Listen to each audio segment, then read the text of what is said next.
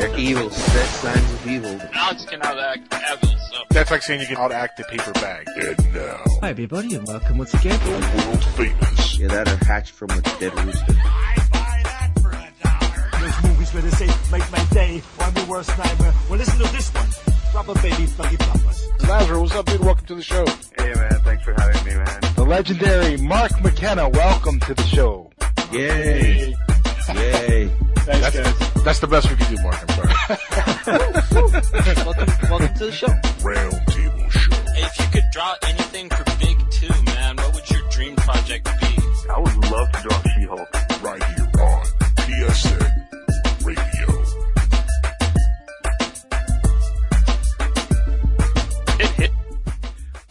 Welcome, ladies and gentlemen, to tonight's episode of the Round Table Show. I am Zod Ryder, and of course, the whole round table is here tonight. We have the Jackal, Johnny and our Yeah. brand new member, Jason Justice. What do we have on the schedule for today, Jackal? Well, we have a lot of news. It's been a busy week this week with news. Awesome. Yeah. And Lots- Johnny lots of is cool trailers. Lots Johnny cool is trailers. he's been busy. Johnny's been busy all week getting uh, all this stuff together, and he's working his butt off. Ain't that right, Johnny Alpha? Yeah. Right. Yeah. Now we do have some uh, cool stuff to talk about. Uh, like uh, Johnny here said, we have a lot of cool trailers that's come out. Uh, Kurt Russell joining Guardians of the Galaxy. There's a whole interview that came out. I don't know if you guys saw, saw that yet, but uh, cool stuff over on superherohype.com. And uh, we got a cool top 10 list tonight. That's right. Our top 10 list of the evening is top 10 movie endings that left us speechless. And we cannot mm-hmm. use any of the Holy Saga.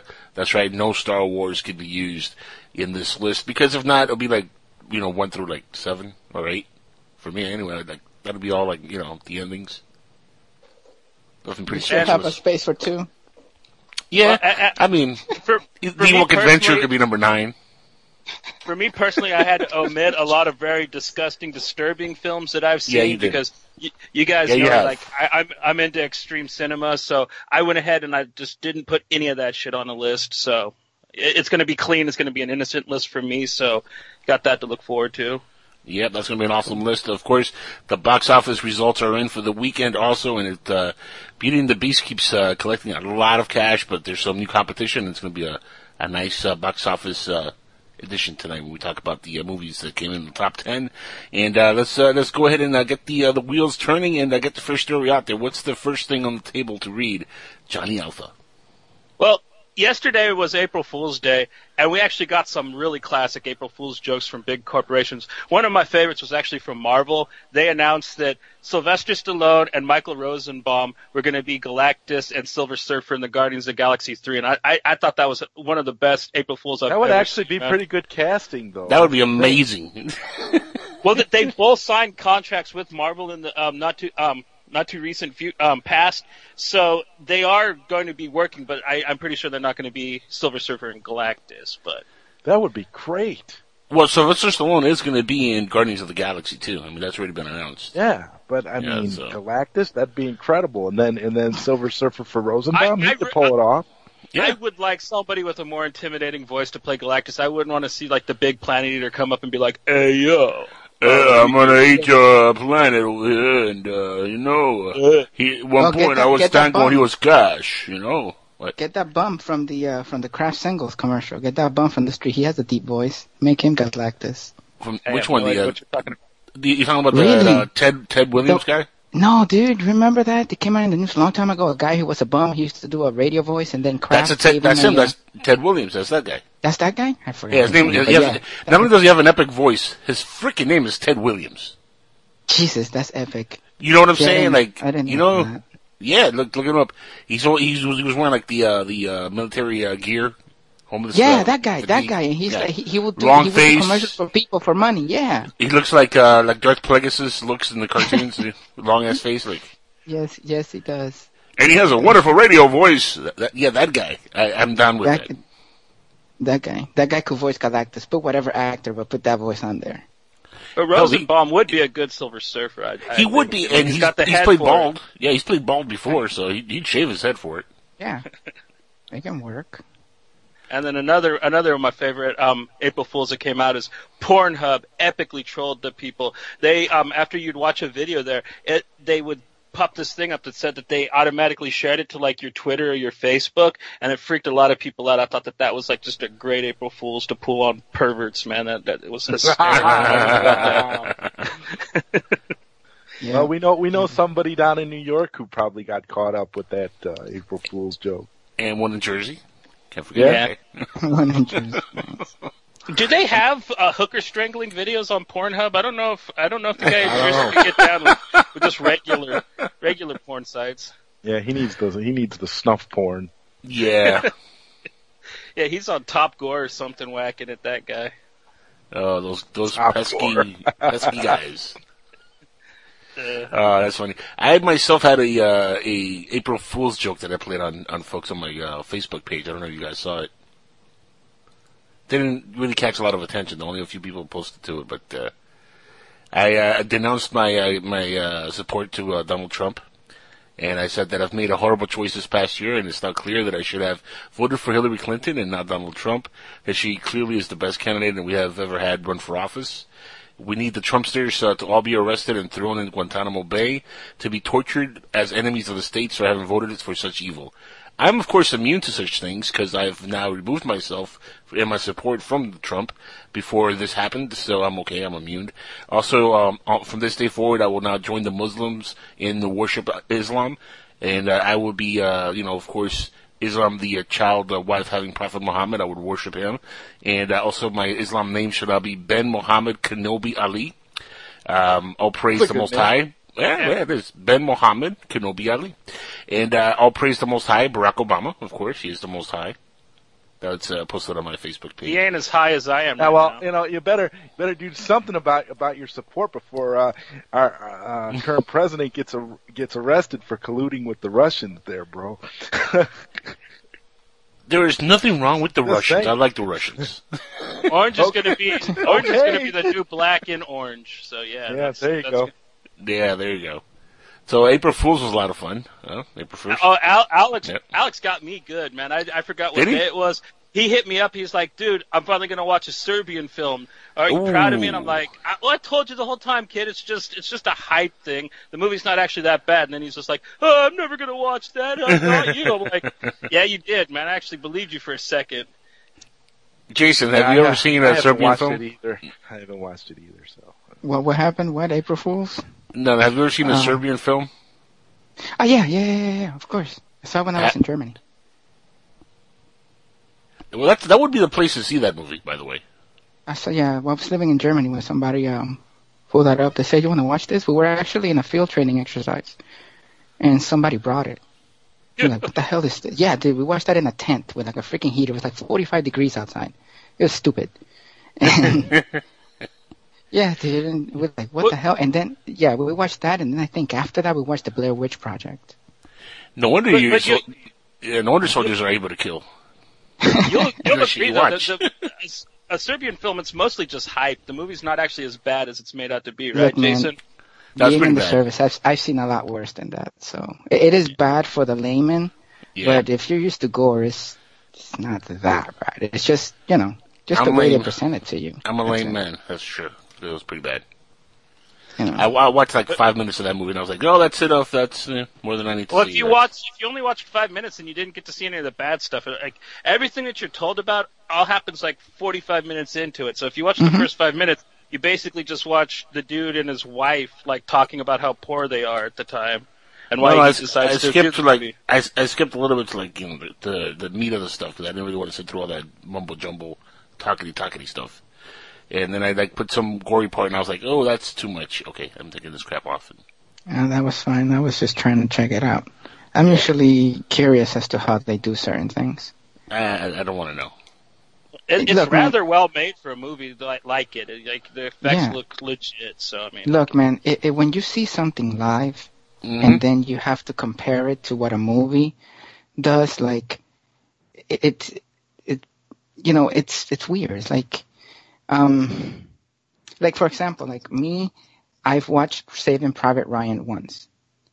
Because if you want to know what real battle sounds like, the closest that cinema has ever gotten is that beach scene is the closest. I can't. I get goosebumps thinking I can't watch it. I can watch the rest. I just cannot watch that part. It's way too real. And the movie Jarhead, Jarhead, the That's way they movie. portray the so, the way they portray the soldiers Yeah. not fighting, what they do in the barracks, all that stuff that's happened, all that stuff and stuff like it has happened in the service at one point in time. Cause most of that stuff, like I watch it, I watched that movie and I was like, well, that's true. That's true. That's true. Wow, that's true. That happened Most to me. true. Happened to me. yeah, yeah, dude. Yeah, I dude. did that shit. Yeah, man, it's some crazy ass shit. But anyway, we're talking about April Fool. Just know we all support you, man. We salute you, Jason, for being uh, um, in the service and you know going over and doing that shit for us, man. I mean, He's only saying that of my heart, because honestly. yeah, he's saying that because if you ever go crazy and start killing people, you, you avoid killing him. That's Yeah. go for Tim, go for Tim Corbin first. That's all I. there. ask. There you go. Get, you can get to me. Remember me? I was nice to you, man. That's it on the show. Wow. yeah, yeah. Tim Corbin. there you go. Write that name down, son. There you go. Yeah, I'm gonna write that down. He's gonna be on my list. I'm gonna write it on There the you go, list. Tim. You made the bucket list. Hell yeah. Uh, so April Fools uh, was a, a lot of fun. Uh, what's next on the uh, table there, uh, Johnny Alpha? What's next? I think I figure we'll just get right into um like one of the hot topics, man. And we got the new Spider-Man Goes to the Prom trailer, which Yes, you want to run wild with it first because you like it. So go ahead. I like it. Um, well, let me put it this way. I'm super excited for this movie, and I got even more excited after watching this trailer, just because I saw a little bit more of the Vulture and what they're doing with that character. And uh, the only thing that I would say was negative about the trailer was that they showed us a little too much of the movie. And I think that might be a little bit, you know, off-putting when you're watching the movie because it's some of the, some of the very funny scenes and some very cool action sequences are in the trailer, which I would rather have seen them in the theater for the first time and That stuff probably won't even be in the movie. They're I hope not. I I hope now not. Putting stuff that's Yeah, in but- the trailer in the movie. But not Sony So- and Marvel. They don't. They're, they're not known for doing that. Now, if it was Disney, Lucasfilms, yeah, but Disney, Yeah. Marvel, they don't really like mess around. I don't know. Marvel doesn't do that. But Disney, Lucasfilms for sure. I mean, they'll give you footage that doesn't even make the the, the cutting room table, and that'll be your whole trailer. But uh, but you know, I hope some of the stuff that doesn't end up in the movie. I hope we get a lot more in the movie that is not shown in the trailer, and I hope that it's kind of like a bait and switch type of deal because I love that. But what I've seen in this trailer, I mean, I, I love the scope of this this thing. I, you know, Johnny jokes that it's you know, oh, it's Spider-Man going to the to high school or the prom, but Spider-Man is you know a young character and he is aimed for young Um, people. I mean, that's just the way it is. He has Peter been Parker's a grown man in the comics since the Yes, and we've had him in the we've had him go through his you know high school and being an adult and working in the movies three times before. already in films. I understand that. Third time we're going to see him in school. But sadly, the last two movies sucked, so now we're getting another reboot. So here we go. Either you embrace it or you don't. I, I, I fully embrace this because I like the actor for something. You know, he's a good actor. I liked what he did in Civil War. I like the trailers, the way he acts. film. He's, a He's be- he's better. He's better than uh, than uh, Garfield than Andrew Garfield. For sure, better than Andrew Garfield. Uh, I don't think he's going to be anywhere as emo as Tobey Maguire was in some of the uh, crying sequences. Hey, watch what you I say don't about Tug. I don't. I don't Tug think he's going to go. I don't think he's going to go Toby McCryer on us anytime soon. Uh, but hey, I like Tobey Maguire also, and I like his uh, two and a half movies. I didn't like the third one all that much, eh? But the first two were great. Uh, if he is anywhere near as good as Tobey Maguire was, then hey, I'm I'm on board for that because even half as good as Tobey Maguire was is still better than Andrew Garfield. So I'm, I'm pretty happy with. With I- that, I but do got I think one he's when it's all said and done. I think this kid is going to be the best Spider-Man we've ever seen cinematically. So, Johnny, you're dying to cut me off and say something. So go ahead. You got, you got next. Well, there's a question I just want to ask you, man. You you talked about the Vulture. Don't you think he looks just as whack as James Franco in the third Spider-Man movie? I mean, his costume looks almost exactly like the Franco. Not really, because it's keeping up with what we've seen with Marvel and their cinematic universe and the way they make their, their costumes and their villains look.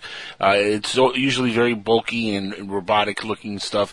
It's not anything that looks cartoonish or, or comic booky in essence. Even though it does have that essence of a comic book, it doesn't really feel like it's a cartoonish looking vulture. And I like that. It, it, it makes it a little bit more realistic and brings it down to earth a little bit more, which I think that's actually cool. And I want to see what they do with it. It reminds me a little bit of Doc Ock from Spider-Man 2. Like, there's some sequences in the trailer that I'm like, that reminds me of Spider-Man 2. That's cool, and that that's not a, that's not a bad thing because Spider-Man 2 is, to me, the best Spider-Man movie they've made. In fact, I think it's one of the top three best comic book movies ever made. Period. So no. that's my that's my take. You can like you can like it, you can't like it, whatever. I don't give a damn. It's my opinion. So like it or not, that's just my opinion. And I think this new Spider-Man kid, I think he's going to be right there with Tobey and maybe even better eventually. You know, this is the first movie of two, maybe three, and who knows, you know, what they do with this property because now there's talk, obviously, that uh, there might separate the uh, you know from Marvel Universe after two sequels or after three sequels. So we'll see how long he has un- under the uh, Spider-Man suit. But I don't mind them rebooting every few years and you know giving a trilogy to a new cast and letting them run you know with with it and do with their thing and uh, and stuff. That's kind of, of a neat idea, kind of like James Bond did a little bit. You know, with uh, with re- now they don't have to reboot it exactly. They could just continue with different actors after this cast is done and continue the same universe if they want to do that. But there's so many different incarnations in the Spider-Man universe and comics anyway that they could do the Amazing Spider-Man and they could do the Ultimate Spider-Man and they could do Miles Morales Spider-Man. They could, I mean, they could go different routes with every every reboot. So I'm I'm up for it. But this is the third Peter Parker, so let's you know next time maybe do a Miles Morales something a little bit different when you do the next reboot, please. Like change it up a little bit at least. Just Hmm. saying. Well, basically, they are doing Miles Morales' story just with the white kid, the the chubby Asian friend, the way the school's set up and stuff. It, it, it's way more Miles Morales than anything Peter Parker. So, So in other words, Peter Parker can't have a chubby white or chubby Hawaiian friend or chubby Asian friend. You can't have that. He ne- he never had one. It- that that is a thing that Miles Morales had, not Peter Parker. So Okay, it's uh, an adaptation you- you- I- with I fictional little out, characters. Remember, remember that saying, fictional characters. It's an adaptation. They're gonna give you something a little bit slightly different every time, dude. Even if it's the same characters. Well, yeah, uh, yeah, they, they can rip off another version of Spider-Man and shove it into another one, and it's okay because I like the little kid that's playing it. Like you haven't seen him in anything, man. Like you gave me the same crap about Ezra Miller last week. You ain't, we ain't seen this kid in nothing. He he's and I, what I did see in Civil War, he was awful. The trailer for this, it looks like Again, your opinion Channel- completely different Dis- than mine. That you're, you're, you're, basing an argument on opinions because your opinion is that he sucked. My opinion was that he's good. The general consensus is that he was good. The general audience liked him. So you're just Yeah. going against the grain of the general audience. But here's the kicker: you're not the you're not the demographic the studio is trying to get, Johnny Alpha. They're trying to get the fans No, who no, actually yeah, no. like I'm the a, stuff. I'm, I'm a, I'm a comic book fan. I actually buy their shit. So yeah, why should they try to even please me? I, I no, do, because you're you're you're negative about a lot of this stuff, dude. And unless it's like the the perfect casting that you endorse, which that'll never happen, uh, you're not going to be up for it. And besides, you don't even like Spider-Man all that much. I mean, let's be real. I don't like Peter Parker Spider-Man. I like Miles Wait, well- Morales. I like Spider See, Gwen. I but like Spider-Man. oh, well, okay, so you don't like Peter Parker Spider-Man. So no matter who they get, you're always going to bitch about it. No, I liked Andrew Garfield. And I like the first. He sucked, but see, he Spider-Man movie. sucked. He sucked. Oh, I know a lot of people. The only movie I want to that. see Andrew Garfield playing is the life story of uh, of um, Anthony Perkins. Norman That's the only thing I want to. Yeah. Or Psycho. Yeah, that's the only two things I want to see him in. I don't want to see him in anything else. Even though he was good in Hacksaw Ridge. Dude, dude, you that. were so to- so totally in support of Andrew Garfield, dude. You I know, but I'm I know, but I'm trying to like. I am trying to say that an argument now. that Amazing Spider-Man Stop 2 was a trying. Stop movie. putting me out there. Yeah, Zod you Ryder, stop- stop doing that, too, Zod okay, Ryder. So Hey, I hope you enjoy your ruse. Your cunning attempt to like you know prove me wrong. But listen, Zod Ryder, I am just trying to pu- you know like argue here. Stop trying to point out an argument from the past. Stop bringing up that old shit. Stop bringing up old shit. uh, This is new bringing shit. up facts. Don't bring up facts. We don't. Yeah, this is alternative. facts. It's alternative facts. Okay, that's what that is. Okay, all right. Cool. What are your thoughts, Zod Ryder? Since you you insist on uh on uh, you know giving me shit. oh, I really, I don't care. Honestly, I don't care either way. I'm not even. I, I'm. I'm disinterested altogether. Like, Justice League trailer shit all over Spider-Man goes to the prom. End of story. I mean, yeah, I. You know what? I'm not even interested in trailers anymore. I just want to see movies and whatever. I don't need trailers. Wow, that was very depressing. I, uh, yeah. I almost want to just quit now and never see another movie Um, again. Jason, uh, any no, thoughts on uh, on these two trailers? Yes, yes, I have thoughts. I have a lot of thoughts. Give us some thoughts. Get, tell us some of your let thoughts. me give you let me give you my thought on this. Stop making Spider-Man movies. Stop. Why? Just No, why? stop making Spider-Man. He's Yo, the most relatable character in the comic book universe. Kids love Dude. him. He's Yo, he's I the most collectible. Yeah, none of us are comic children though, Jackal. Maybe Come you on, are, but That's the problem. You forgot. You forgot how cool it is to be a child and to like enjoy children things, man. Like, Well, I'm you're glad you said things at the end of that, because if Yeah. you cut off at children, man, I was gonna run. yeah, Children man, you're getting all Children Jared things. Fogle with us there, Jackal. You're gonna have Wow, to call you- you you Jackal get- Fogle. that's fucked up. Anyway, You children should, things. But uh, you guys are you guys are cynical. That's what it is. No, I'll watch the Yeah. damn movie, but I'm not looking forward to it. There's, I've seen a whole bunch of other Spider-Man movies with a whole bunch of different actors. One that cries, one that doesn't cry. I don't know. This one looks kind of weird. He has a No, no, no, no, no, no. He's British. That's the problem. He's not that he's British. He's, he's. British. Spanish Andrew sidekick. Garfield was British. Yeah, but he was also half American. This guy's proper British. Proper. There's a difference. It looks There like is. it looks like the, the director of High School the musical remade Kick Ass, but made it about Spider-Man instead of Kick Ass. That's all the movie looks like, and it's boring. Damn. I saw Sounds the pretty. trailer. Sounds pretty Is good, Michael huh? Keaton in it?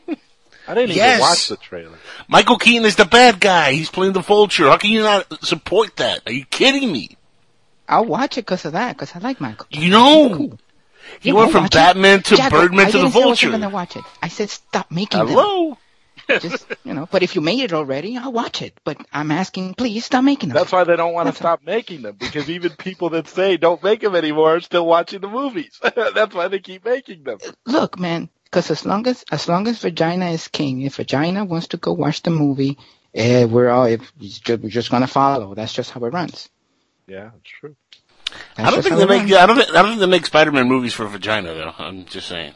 Yeah, that's like Um, Beauty let and the Beast and stuff like Yeah, that. Yeah, Beauty and the Beast. That's a vagina movie for sure. Let me, let me explain something to you. If the girl you're hanging around doesn't want to watch stuff that you want to watch, you shouldn't be hanging around with that girl in the first place. That's amen to that. A fucking man. Yeah, amen. That's right. I mean, come on. So yeah, Seriously. so yeah, well, if she wants to go watch the movie, I will watch it. It's just how it runs. And I'm pretty sure it's gonna be like, oh my god, Spider Man. I'm gonna be like, all right, Spider Man, let's go watch it. Actually, better it looks more like Iron Man Part Four with Spider-Man as a cameo in it, kind of from the trailer, anyways. um, Yeah. according to uh, That's funny. That's what John Campea said, Johnny. yeah, but uh, you know, according to sources, uh, Tony Stark is like maybe in ten minutes of the movie. Yeah, no, we see every part of his. That's right. They, just they cut every like, which actually is pretty neat because you, you, people are going to go in expecting to see maybe an Iron Man, you know, in the movie, but he's like in, literally what you saw in the trailer. That's all you're going to get of. Like, maybe and it's like gonna end up scene. being like it's gonna end up being like Suicide Squad all over again. People will be like, "Man, I wanted more Jared Leto Joker." And like, he was only in it for like five minutes. It's gonna be Right. the same. Sh- Not really though, but Oh, because pe- that'll be people are gonna anyway. be like, "It's got Spider Man in it," and he made like references to things I remember from when I was a kid. And that, that's good movie making right there. I'm just excited that it's uh, in Marvel's hands, man. It's a Marvel property, and you know, I don't want to be I know- cynical about this. I want to enjoy this, and I hate the fact that I'm on the radio show right now with a guy who's so cynical, so cynical. You hired me because I, I am polar. That's why I'm here. I'm I'm the yeah, but I didn't know you were bipolar. Jesus. Not bipolar. no, I've been consistent with my hate of Spider-Man. Yeah, no, you Okay, have. I'll give you that much. No, you you have. It's not like I like him and then I hate him. It's like I'm always indifferent to him. Unless he's Miles Morales. I like Miles, man. He, he's cool. Who would you that have the- play Miles Morales if, if there was a Spider-Man reboot with Miles Morales? John Boy, Leguizamo. Yes. Mind you, he's a tad old, Oh Tad man, I could not hold that. a tad, a tad Mexican, but you know it's all good. He's Puerto Whatever. Rican. Last name Morales. Or Puerto Rican. There you go. Yeah, yeah, Yeah, that's true. Uh, well, uh, Uh, Miles, Miles Morales is a black Puerto Rican, so I mean, like, Yeah. it's, he's he's half right. yeah. Well, he could play Uncle Ben, Mm, right? No. Right. Uh, there's no Uncle Ben in, in Miles Morales's. Well, he could play like his his Uncle Ben type of character. He doesn't have an Uncle Ben type, like you know. No. A He has? Arnaldo. Tío Arnaldo. There you go. Uh, El, el tío. El tío, yeah, that's his name. El tío. Oye, tío, ven acá. Oye, Dímelo, ten cuidado Daniel. Con el power. Daniel el power tiene Morales. responsibility. Power has responsibility. Yeah, that would be great. Oye, wanna cuando te, den, cuando te den poder, tienes responsabilidad con usted. Tienes que At this point, portarte you guys might as bien. well just make a movie of the, of the guy that was on Telemundo, the, the bug guy. What's his name? The, the bug superhero? B-Man? B-Man? No, he's talking, he's talking, no, he's talking about el Chapulín, el Chapulín Colorado. Yeah, El that guy. Oh man, no, dude, the Chapulín, no, dude, you need to Why leave not? that alone. Because That's only one epic- person can play that. That's Chespirito, bro. He's the only one Yeah. that can play that. Nobody else can That's play an- that. that's Just an epic Can- character, bro. You don't fuck with that, Nobody yeah. can play another Cantinflas, bro. They need to, they, they, they could bring it back and make it all dark and moody. They could find like a Mexican Zack Snyder and make that shit. He wears, oh, and in this Let's go watch connotation, it. he changes his be dress suit for a black suit. There you go. Probably, I- yeah. No, it's gotta Like, be that- like black. that, like that care, like the Care Bears uh, Zack Snyder reboot that you posted. I'd totally watch that. That'd be cool. I, I, I would too, man, just to see it, man, because it would just be, you know what I mean? It would be one of them things that you couldn't miss, That'd even be if so cool. Like wow, That wow. would be, that would be pretty cool. And I'd want to see who Jesse Eisenberg plays in it because I don't know. Do the the the Care Bears have like a Gargamel type character? Like, yeah, You guys yeah, know- they do. Yeah, and that that's Um, who Jesse Eisenberg would be, Yeah, yeah. and it'd totally be makes awesome. Sense. He'd be Yeah. like bringing jars of pig pee and blowing people up and stuff. Care Bears would be. Pig pee. Great. You didn't see That's- BvS? He bring, he like when he blows up Holly Hunter, he gives her like a cup of pig piss and blows her up. It was amazing. It's like Zod's favorite part. No, my favorite. No, my favorite scene was the Jolly Rancher scene. Here, it's Cherry. Oh, that is so creepy. That's the creepiest thing I've ever seen in a movie, man. That was creepier Yeah, than man. anything in the Serbian film. Yeah. That was, yeah. Yes. yeah. That was. was that was quite disturbing. I'm not going. Yes. He put a red Jolly capes Rancher in an old man's mouth, dude. It was ew. That was creepy. The red capes Creepy. are coming. Yeah. the red the red capes are coming. The red capes are coming. On to other trailers, and since we're going into kind of a horror um a- area with this, like, what did you guys think of the new It trailer? Because this has been something that it's been a big controversial thing for a long time. People are going on and on about, oh, leave the leave it alone. The made-for-TV movie from the '90s was so great, and but now that we have this trailer, I've been seeing so many people backtrack on those words. And uh, what do you guys think? I mean, I think it looks pretty rad. I'm, I'm actually really hopeful It's for gonna it's gonna take place. It's gonna be more of a modern day adaptation. That's what most of the flack is about. It's not gonna take place like too far in the past. Like the kids are going to be um Yeah, it's not going Uh, to be set in the 80s or something like it's not gonna be set in the yeah. eighties, the seventies and eighties like the original was, or it's gonna be more of uh, you know, a contemporary story, which is what they're doing. They're updating it and and it looks it looks pretty creepy, honestly. It really does. It looks like it's gonna be good. Did you see the, the comparison video that they made about the trailers, uh, where they showed the footage from the original It and the, the footage of the trailer that just came out, and they put them side to side so you can see like the comparisons. Oh, Yeah. Oh, it's very, very well done. I mean, I'm talking about like they're very creepily, uh, almost shot by shot, getting it exactly as the original, but it looks much creepier. Like the way the footage is shot, the lighting. Um, it, there's no special effects in some of these shots because they're just regular standard shots, but the lighting itself is very creepy, and the demeanor of the way the shot is set up is slightly different from the original, and that slight difference actually helps. It makes it a lot creepier, Yeah. a lot moodier. Well- I love this new trailer. I thought it was phenomenally well done. I love the way the clown looks. Um, I was a fan of the original, but the clown never really like scared me much. Um, even though it was supposed to be a really creepy looking clown, but and it was creepy. Don't get me wrong; it was scary and creepy. But I never really got terrified of that clown. I can imagine myself being a little kid and seeing this for the first time. This would freak me out. This new clown is very creepy looking, and his face. Uh, uh, for a while there, I thought they had used the uh, the guy who played Joker on uh, Gotham the the Joker kid. I thought they had used him because he had that same kind of look to him. And then I researched and I found that it wasn't the same guy. But yeah, you know that that face. I mean, they, it was perfectly put, uh, picked for a clown. That's why I always thought that guy on uh, on uh, Gotham was perfect for the Joker because it reminded me of that so much. Uh, but man, it was such a well put together trailer. I, I highly. uh, am anticipating this movie now, and it was funny because I wasn't really like looking forward to it as much as I am Right. now after seeing the trailer. Now I'm really hyped for this thing, so I can't wait to see it. and like you said, man, the the side by side comparison, like Oh, so especially good. especially with Georgie chasing the boat, like Yes. the, just how just how dark the new version is. Like it, it's it really looks like a rainy day. It doesn't look like they got the fake rain on like in the Yep. made for TV one. It's just dark and gloomy, and then he runs into the sign, and like you actually see like why he um was able to lose the boat and stuff, and just the flash of Pennywise pop up they show you in the trailer. Ooh, yeah, no, you guys know I don't like clowns anyways, but I mean like this looks like a movie that might actually put the chills in me because I don't I don't fucks with clowns. So Yeah, neither do I. Like- and the kid playing George, I mean, he he was dead on. I mean, this kid, the new the new kid they got, he was really good. Like his expressions were, you know, like real legit. Like the kid's a good actor. You could tell this kid knows how to act. The original kid was, while he was good, uh, some of the scenes it looked like he was phoning it in because kid actors are kind of like a hit and miss. You either have a good one on your hands or you don't. And a lot of times in the old movies when they have kid actors, a lot of them are not very good actors. And you know that kid wasn't the, exactly the, the greatest actor ever, but this kid he, he sold me on the trailer like with his expressions and when he's screaming and I mean like he this is a very good cast. I mean there's not one I don't think one bad actor in this entire film from what I've seen in the trailer alone. Uh, so that is you know inspiring in itself. That's something that gives me a lot of hope for this movie. And it's a Stephen King original. I mean I, I would hope that with technology the way it is now, with the way filmmakers can make movies today, that they readapt a lot of his older stuff and bring back some of you know his old movies that's already been made and remake them, so we can get a, a fresher take and a, and a much more darker look at his you know his books because there's so many good books that this man has written that could really be adapted, and uh, this is a perfect one to readapt into film. So. Uh, the trailer, it sold me completely. I'm 100% They, on board. they said that they're only that this is going to focus. This one's going to focus on the kids and their their first you know interaction Encounter with, with Pennywise, yeah.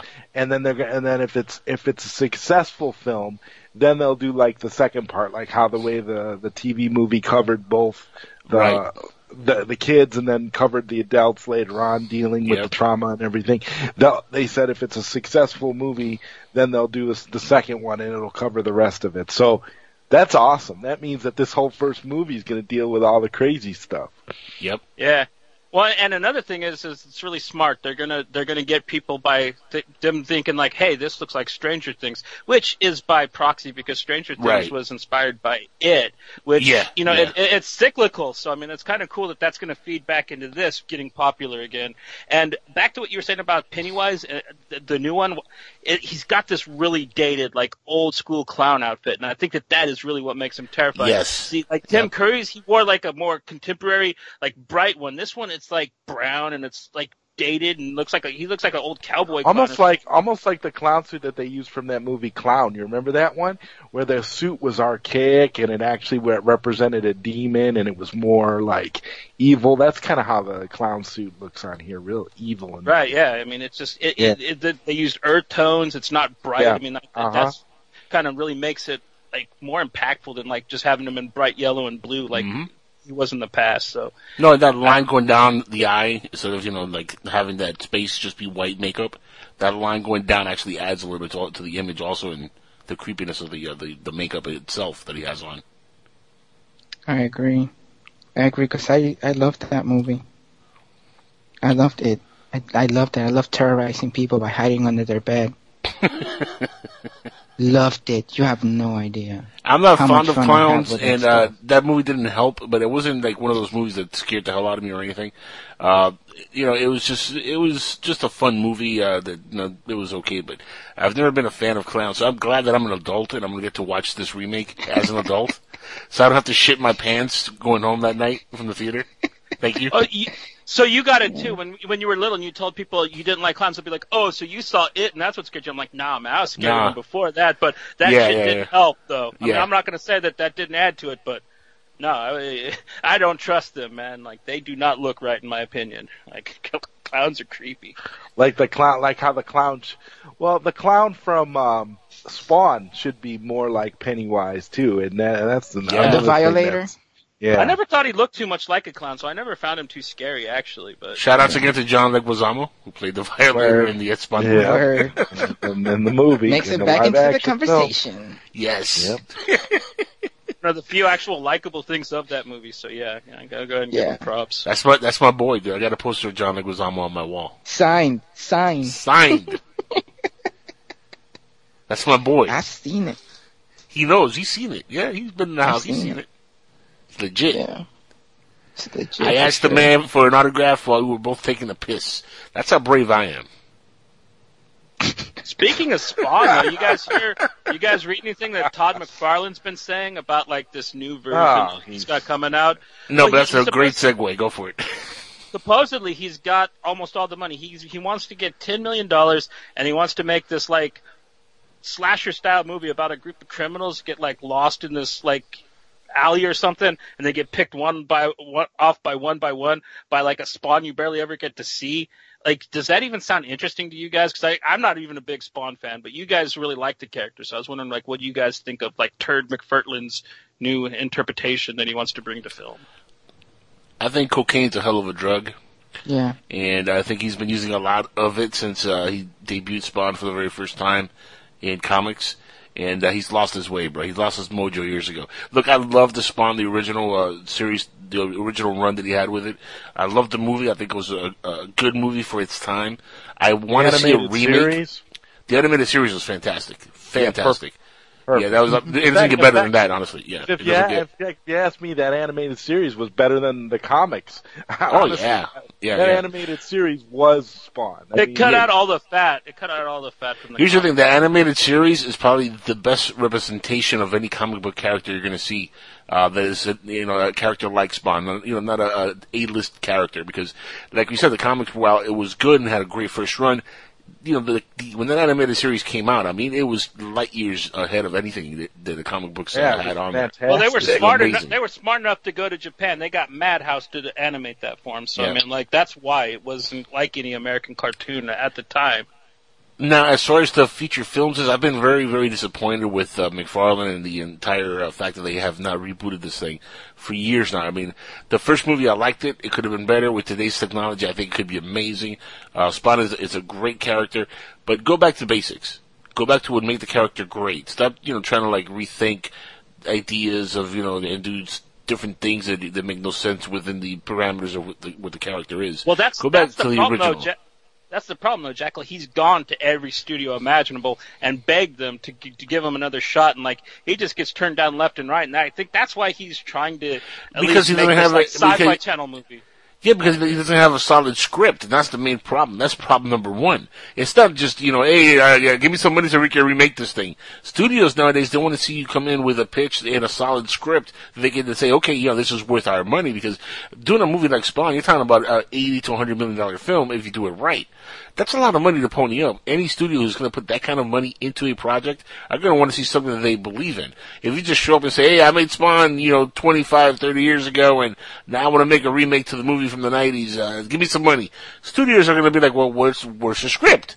He has no script. He's never had a script. He's had ideas. He's had points and outlines of things he wants to do, but where's the the, the, the great script that's going to sell to the studios? And that's why I've been bitter and disappointed in him because he's had 20 years sitting on this thing and he's not come up with writers to give him a good script. You're, if you if you're the property owner. And you want to get this movie remade, and you're the guy that owns the property rights, and you're the one that has to go to the studio and get the money for the studios to give you so you can make your movie, then you know what? Spend a little bit on top. Get some good writers that are going to be, you know, probably like friends of yours that'll join you in the process, like uh, Ben Affleck and Matt Damon when they work together. You know, get a buddy writer in Hollywood. That's not that difficult to do if you're if you're you know an A-lister or a Hollywood idol. If you're a writer, if you're a comic book guy, you get to find writers that'll help you out, when, especially on a property like this. And buddy up with somebody who's good. Create a really good script and have something you can actually sell to the studios. Don't just go in there asking for money, looking like you're drunk. I mean, that's kind of like the, been the problem for the last 20 years. Let's be real. Probably. I mean, I just know every couple months he pops out saying like, "Ooh, I got an idea for a Spawn Like movie," James and every everybody I know gets all excited about it. I'm like, "Dude, Right. you've been saying this since 2001 when the last one I- flopped. I mean, and it's never gone anywhere. You guys get excited every time." And it, I stopped getting excited in probably not gonna happen. 2002. Like I stopped getting excited a long time ago. Like because it's become boring to hear it over and over again. It's like hearing about disclosure every year in the UFO field. Every year, like yeah, this year we're gonna have disclosure about aliens. It never happens. yeah, never. But- They're never gonna do that, bro. Never. But the, and now he's whittled it down to like he wants to make like a remake of the original Wes Craven Swamp Thing movie with Spawn in it, and I'm just like, nobody's gonna watch that. Like Sci-Fi Channel will play it. That's that's I might your watch best that. option. For mere curiosity, I might watch that though, John. I'm gonna be, I'm gonna be real with you. yeah. You know you would too. And I, I mean, I'm an Image fanboy, Exactly. so I'd have to throw a little Image some support. But What image? I used to. I, I was in high school when that started coming out. When image was hot with uh Pitt and the Pitt. Maxx. Shadowhawk and Yeah, Savage I still have a Pitt. and- I still have a Pitt and a Maxx uh, action figure. Nice. Yeah. You got the you got the Maxx action Yeah. figure? Yeah. Oh, dude, you better keep a hold of that. They they only made some of them because um Sam Kieth burnt his um bridge with McFarlane because like he he went and sold his comic to MTV and like I guess like the rights went with him, so they only made about a couple hundred of those Maxx figures. So you go ahead and keep hold of that, man. That's actually yeah, a I got it. item. I got man. it as a. I got it as a gift. I got it as a gift because I had all the comic books, and the girl I was dating at the time, um, she was like, "Oh my god, I know you love it so much," and I saw it, and I just had to buy it. I was like, "Why'd you spend so much money?" Now I'm like, "Thank you for spending so much money." for real. Please Yeah, do that that was- again. yes, dude, that was that was pretty cool. My birthday's coming cool. up. Exactly, exactly. What do you want for Christmas, girl? You know, I, I celebrate Christmas, Hanukkah. I celebrate all the holidays. Kwanzaa. You guys get lucky. I, I had I had a girlfriend once buy me a bunch of Green Lantern comics from Christmas or for a gift, and I'm like, I, I accepted them and I was thankful, man. But I'm like, girl, you don't know me at all, do you? Green Lantern? Are you fucking serious? Come on, man. I'm, Well, I'm it, it depends on it depends on the Green Lantern though, the origin. Uh, it was they were Hal Jordan comics, man. So yeah, no. Oh yeah, it's kind of lame. Even though Hal Jordan's Yeah. a cool character, but it's a little lame origin. Yeah, I feel Yeah, you on it- that, Johnny. I feel you. But with that said, what's next on the uh, table here before we go on break in a few minutes? Uh, well, this is kind of really sad news because I'm actually kind of a fan of this um, franchise. I like the first two a lot, the third one, but Sylvester Stallone is not going to be in Ex- Expendables four, which which is a total bummer. And Oh, why? How could they even make an Expendables without Sly? I mean, it's his movie, right? I mean, Are they even the making an fuck's gonna be about- Expendables four at this point? Are they doing that another one? Really? Uh, as far as I know, like it was, it was um, about to shoot, and him and uh, the director had um, ideological issues, and Sly walked, and I guess they're still trying to make it, and like Oh, I you shit. can only imagine how the buzz is going to go without Sly, because it's he's fucking Barney Ross. He's That's goddamn. a series of movies. It's like it's like Nightmare Yeah. on Elm Street without Freddy Krueger. You really Or can't. Rambo without Rambo. Like, Yeah. Yeah. it's Or Rambo 24 John or 20 Or twenty four without uh, Jack Bauer, but that's that's that's working out pretty well for TV. Yeah. I would watch. No, I would not. watch Nobody's- Rambo with John. Nobody's Reagan. watching it, Jackal. It's it's failing. It's not going to get a second season. It's a That's- total It's good flop, show, though. man. It's a total It's a flop. show though. It's it's flopping. Is it you what, when really? They brought back X Files. That was good. Is it really flopping that bad? Yeah, they say that it's Yeah. flopping real bad. They, I was reading an article. They were saying Fox is very disappointed. They were hoping for something way better with Legacy. I don't know. Oh, maybe Oh, wow. the world wasn't ready for 24 without Jack Bauer. I don't People know. I know First that watched all- it all first- tell it's so good though. I mean that that's Look. crazy. this is my problem with this 24. It's not the writing. It's technically not the acting. It's Right. just as just as crappy and mushy as the other one. That's fine. I enjoyed the last one. Pretty good. You can't sell me Dr. Dre. Why are you selling me Dr. Dre? I, I only know him as Dr. Dre. Why are you selling me Dr. Dre? He was in Oh, he was, uh, Walking He Dead was as good. well. He was on. Uh, he was. Who did he You play? know? Did he play Hey, Heath or something on the Walking Don't Dead? fuck with Dr. Dre. Dre was on Doc. Dr. Dre was on Walking Dead. Are you kidding me? Like Yeah, the Dr. like- Dre, the rapper or the comedian? Like the one from Yo MTV Raps or the actual rapper? No, no, I'm talking about that the guy on The guy that played, played the Dr. Dre played in the NWA. the Oh. NWA movie, the guy that Yeah. played uh, Dr. Dre. Yeah, so you the- can't sell me Dr. lead Dre as now. 24. Yeah, you can sell me that as a badass now. You can't do that. I want him to make beats. you understand he's an actor, man. That This is what he does.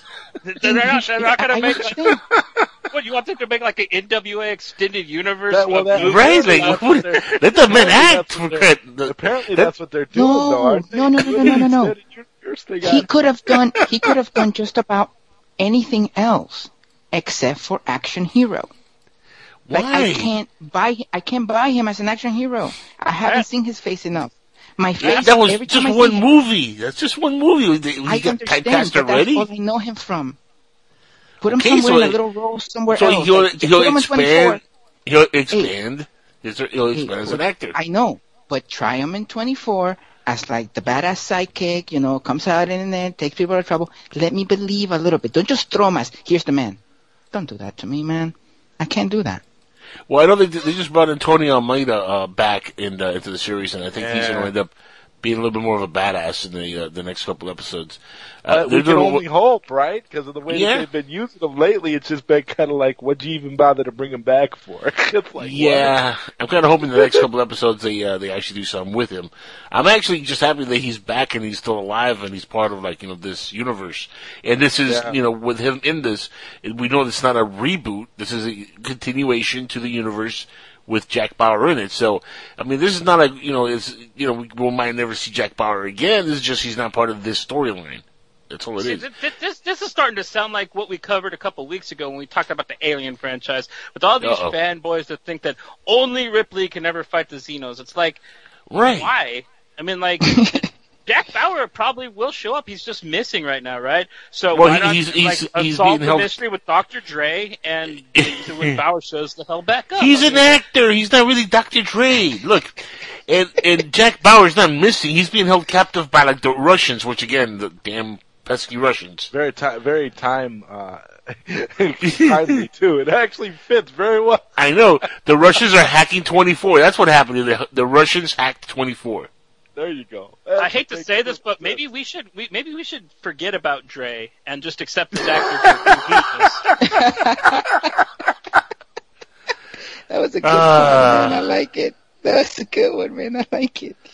Ah, That was, that was a good. one. Yeah. I Yeah. thought he was good as Dre, so I'll check him out on this show. I mean, I don't see why not. I mean, like now, now I understand what you're saying though, Jason. Like when they try to put like Chris Pratt, like in movies like Jurassic World, where like he's just this big badass like hero guy, I can't buy it, man. I see Star Lord, I see a doofus that can like be cool, but barely. Like, but so when they try to put him in as like this macho studly dude, I I, I can't believe Chris Pratt in that character. So I kind of see what you're saying about this Dre kid, but I don't know. I, I I didn't see enough of him as Dre to actually kind of make a judgment call on whether or not he could be a, a, an action hero, though. So I'll, I'll have to actually watch the show and see how I, I feel about it. But I mean, 24 is just kind of more of an armchair spy show, anyways. It's not like he's doing Chow Yun Fat gunfights or something, right? I mean, Oh, like, Yeah, I mean, it's not like he's doing like some crazy, you know, like kung fu or anything like Well, that. he's a, well, he's a, he's a, uh, what is he? Isn't he a former Navy SEAL or No, special? no, no, no. Right. Li- Listen, listen to me. As a former military man, I, I'm sorry. As a former military man, where I lost the show was when the lady got on the screen and says, "He is the youngest of the Rangers." Let me explain something to you.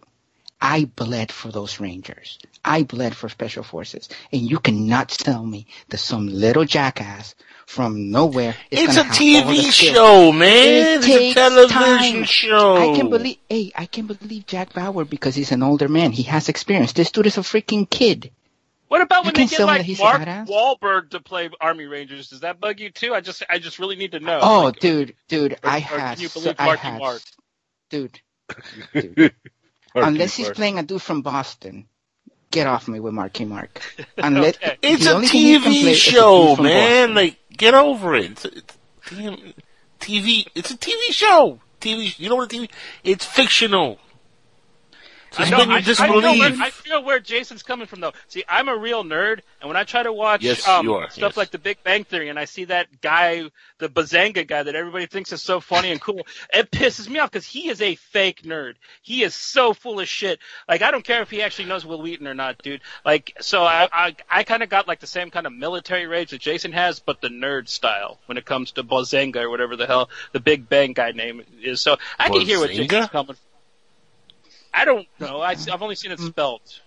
What's his name? I can't remember his name is in the show. Sheldon Cooper. Sheldon. Sheldon. Wow, you guys are nerds for real. You, you guys watch that crap? Like, I Really? watched it a couple times because people told me, "Oh, you're a nerd. You'll love this show," and I so don't. Jackal, Jackal, do you not, So do you crap. not remember? Jacko, do you not remember I took quantum physics in college? Like yeah, I am a yeah, I remember that. Yeah, I like I'm remember a that. real nerd. So Like, that just show should really just to- that show should really piss you off then. Yes. Actually, actually, it's cool. It's cool because ninety percent of the equations on the board are are actual equations. Like they're actual equations to solving quantum physics problems. It's just that they have little variables here and there just to make it kind of funny. So if you know what you're looking at, you're like, ah, ha, ha, look at that. You were supposed to substitute the mass on that one. That kind of shit. It's really nerdy. That's why I watch it. Fuck, You man. know what? I didn't know we Yeah. had Goodwill Hunting on the show. That's For real. amazing, dude. Matt Damon. Man, Damon, I love. But you that know why. I don't watch that show? Because the show sucks. That's why I don't watch that show. It does. I does. saw I saw one episode and I did not laugh, and I was like, you know, this show's a piece of garbage. Like, why do people watch this shit? Like, I Yeah, maybe the if- couple episodes and I was I turned it off. I'm like, I'm oh. never Oh, watching this my again. If they goodness. put it was Dr. so Dre on that show, though, maybe if Dr. Dre played a nerd on that show, it might be better. I'm actually Yeah. thinking, like, I need to see Dr. Dre He's play a an nerd. actor. Let him act. He's doing an action movie for Christ's sake, or action TV Uh. show. Let, let him act. Things blow up. It's out of his control. He's running around. He's being I beat up. This, this show is great. He's an actor. I For crying that. out loud, you guys are man. you guys are great. Actor. Jesus. Age Christ, man. Does Easy E ever What's the up H there? for? I don't know. Hell, I guess. Oh, I don't know. Heaven. Heaven or hell. Heaven. But I mean, like, Heavenly back to the Expendables, since, since we got, like, all sidetracked and stuff, what do you guys think about, like, Expendables without Sylvester Stallone? I mean, that's bullshit. I- Oh, Oh, Yeah. yeah. Let me take that uh, first, guys. Uh, uh, don't care for Expendables 4 anymore. have no interest in watching it. Uh, without Sylvester Stallone, it's not a movie that I'm interested in whatsoever because I only, you know, was interested in the Expendables because of Sylvester Stallone. I'm a fan of his work. Believe it or not, I do like his movies, and I, I, like only all his wa- movies. yeah, I love, I love all his movies. Rambo, Rocky, hey, even Oscar was a good movie. Tango and Cash, masterpiece. Tango and Cash was Hey, awesome, which is Stop or my mom will shoot. I Stop love that my movie.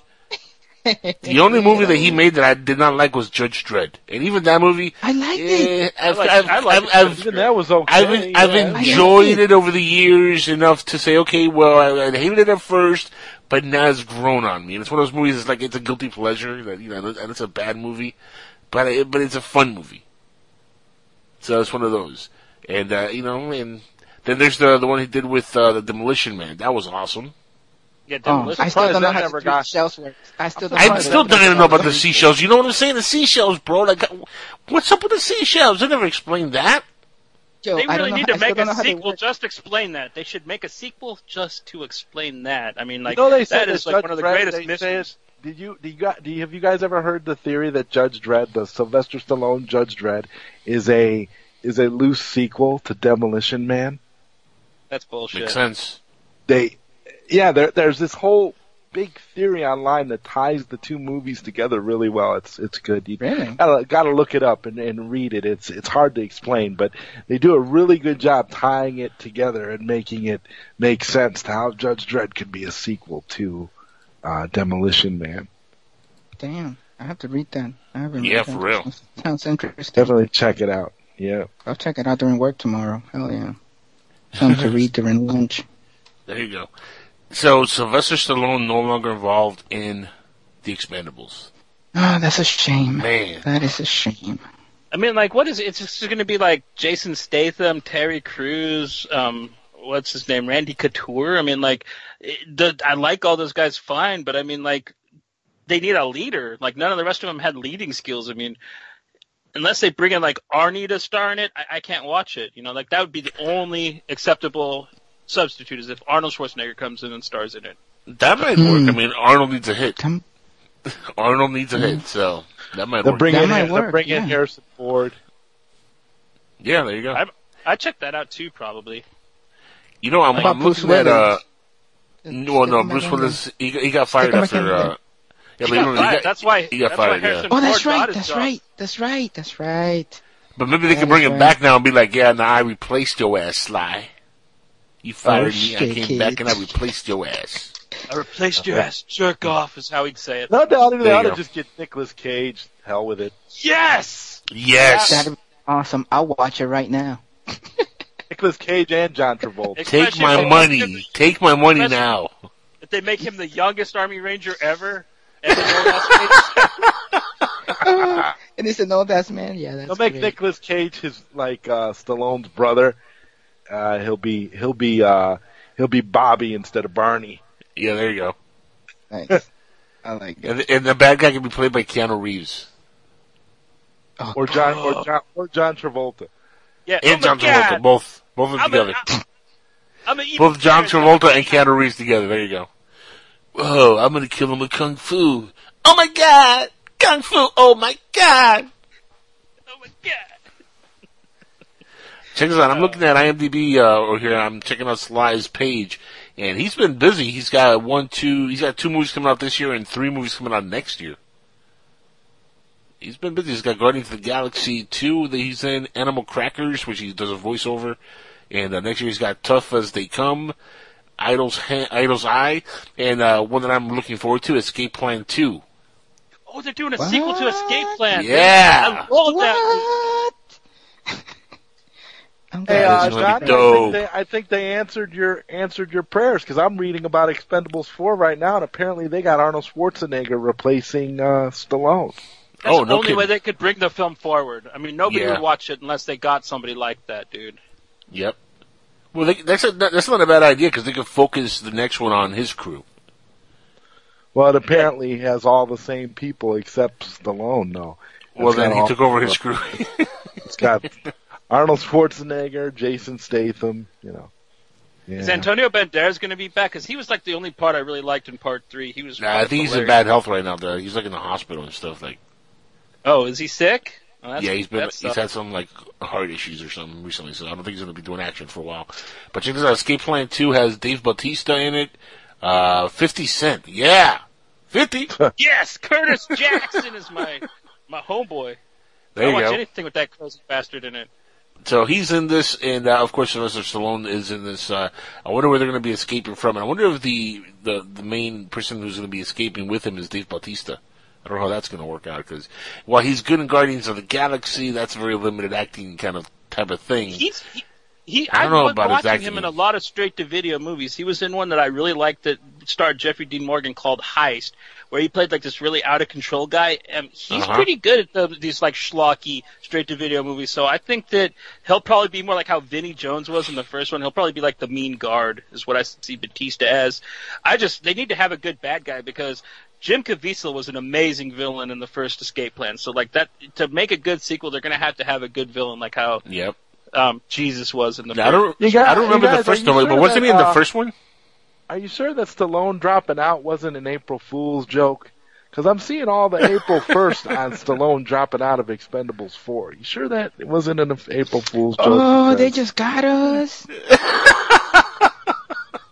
I hope Yeah, not, man. man, I, I, I read that fool. news story today. I, I wasn't on, I wasn't up yesterday. I'm seeing all these April April 1 first Stallone dro- drops out of Expendables 4. That Oh. might be a joke. Doesn't sound right. Because I thought Stallone created that franchise. Why would he leave it? I mean, you could get another director if he wasn't getting along with. Hmm. Guys, we've been pranked. April Fools, on all of us. No longer being tied down to your computer, but having the freedom to take live talk radio with you anywhere you go. TalkStream Live introduces our first ever iPhone application. The talk shows you follow now follow you. And your iPhone is now the fastest and easiest way to stay connected to the best talk radio on the internet. Listen to live talk shows 24 hours a day, 7 days a week. Mobile talk radio from TalkStream Live. Now available in the iTunes App Store.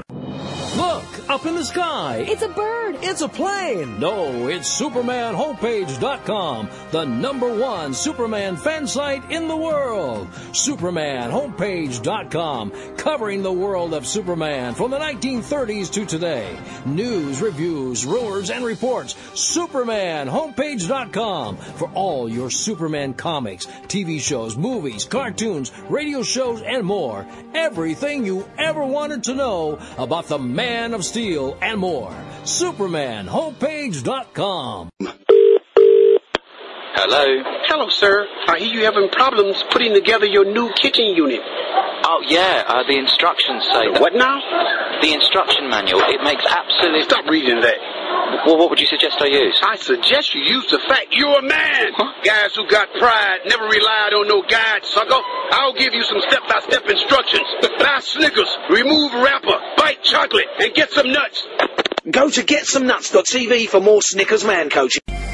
Put a team of professional consultants behind your home or business computer with Key Information Solutions, providing solutions to your internet and computing needs while keeping you on the cutting edge of technology. Preventative maintenance and networking support, hardware and custom built computers. Let Key Information Solutions be your personal tech staff for your home or office with affordable hourly, monthly, or annual rates to fit anyone's budget. Call Key Information Solutions now. 954 973 3374. That's 954 973 3374. Or visit keyinformation.com. The George Rodriguez Show. Who? I said the George Rodriguez Show. You don't know George Rodriguez? Wasn't he the guy that filled in for Neil Rogers? Yes. That George Rodriguez. What's he like? Oh, he's a short little Cuban feller. Kind of funny looking. Well, when's he on? 12 to 3, Monday, Wednesday, and Friday on SoFloRadio.com and SoFloRadio.net. The George Rodriguez Show is much more than adequate. Love hurts. Yes, love hurts. It can hurt emotionally, but more important, it can also hurt you physically. It can hurt you in a way which nobody who owns a hot tub and lives in California can afford to be unaware of. Yes, I'm talking about California hot tub rectal gonorrhea. This painful, incurable disease can make an enjoyable soak in a hot tub with family, friends, and dog into a literally unforgettable experience. If you catch California hot tub rectal gonorrhea, not only will you walk around feeling like you're about to pass a twisted sardine can lid, you'll also smell like a pile of burning tractor tires. So don't jump out of the frying pan and into the hot tub, because if you get California hot tub rectal gonorrhea, it'll really burn your ass. This has been a public service message brought to you by the Citizens Against CHTRG Foundation. California hot tub rectal gonorrhea. We're not going to take it sitting down.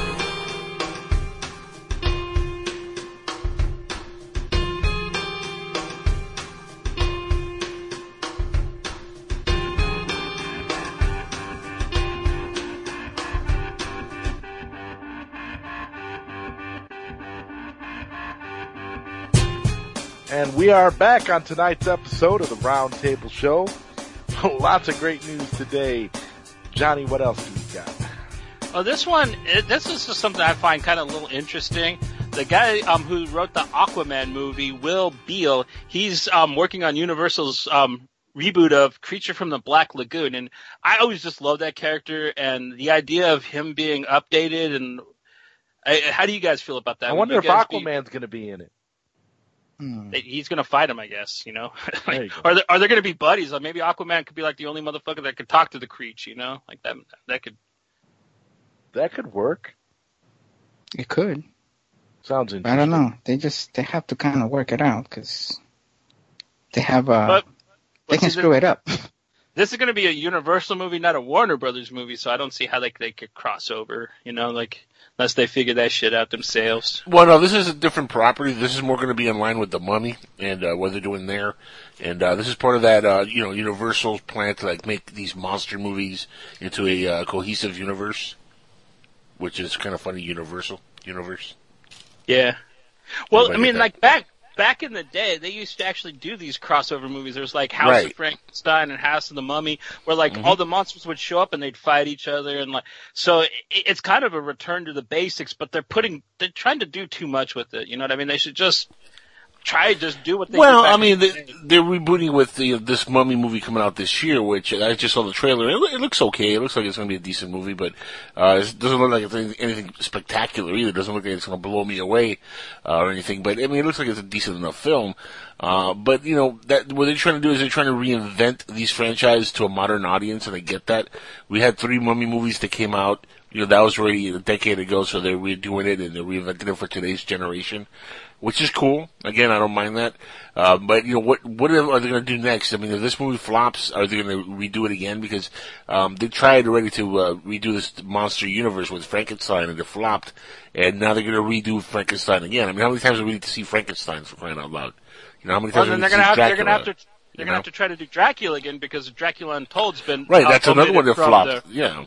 I mean, that, that also got pulled. universe. Yeah, they got pulled from the universe because it flopped. I mean, so what's going to happen now? If this movie flops, we're going we're to get another reboot of the Mummy movie, and that's going to be another. I mean, it, you know, if these movies don't do well, still use the, the the movies that you have and build upon that. I mean, if not, you're just going to be rebooting the same kind of stuff over and over again, hoping that one hits. And if it just you know by you know luck one does hit, doesn't mean that the next one's going to be uh, you know a, as big of a hit. Just because you know you might have gotten lucky with you know a Dracula movie, for example, or something. They might have just you know landed on the right moment and made a little bit of money.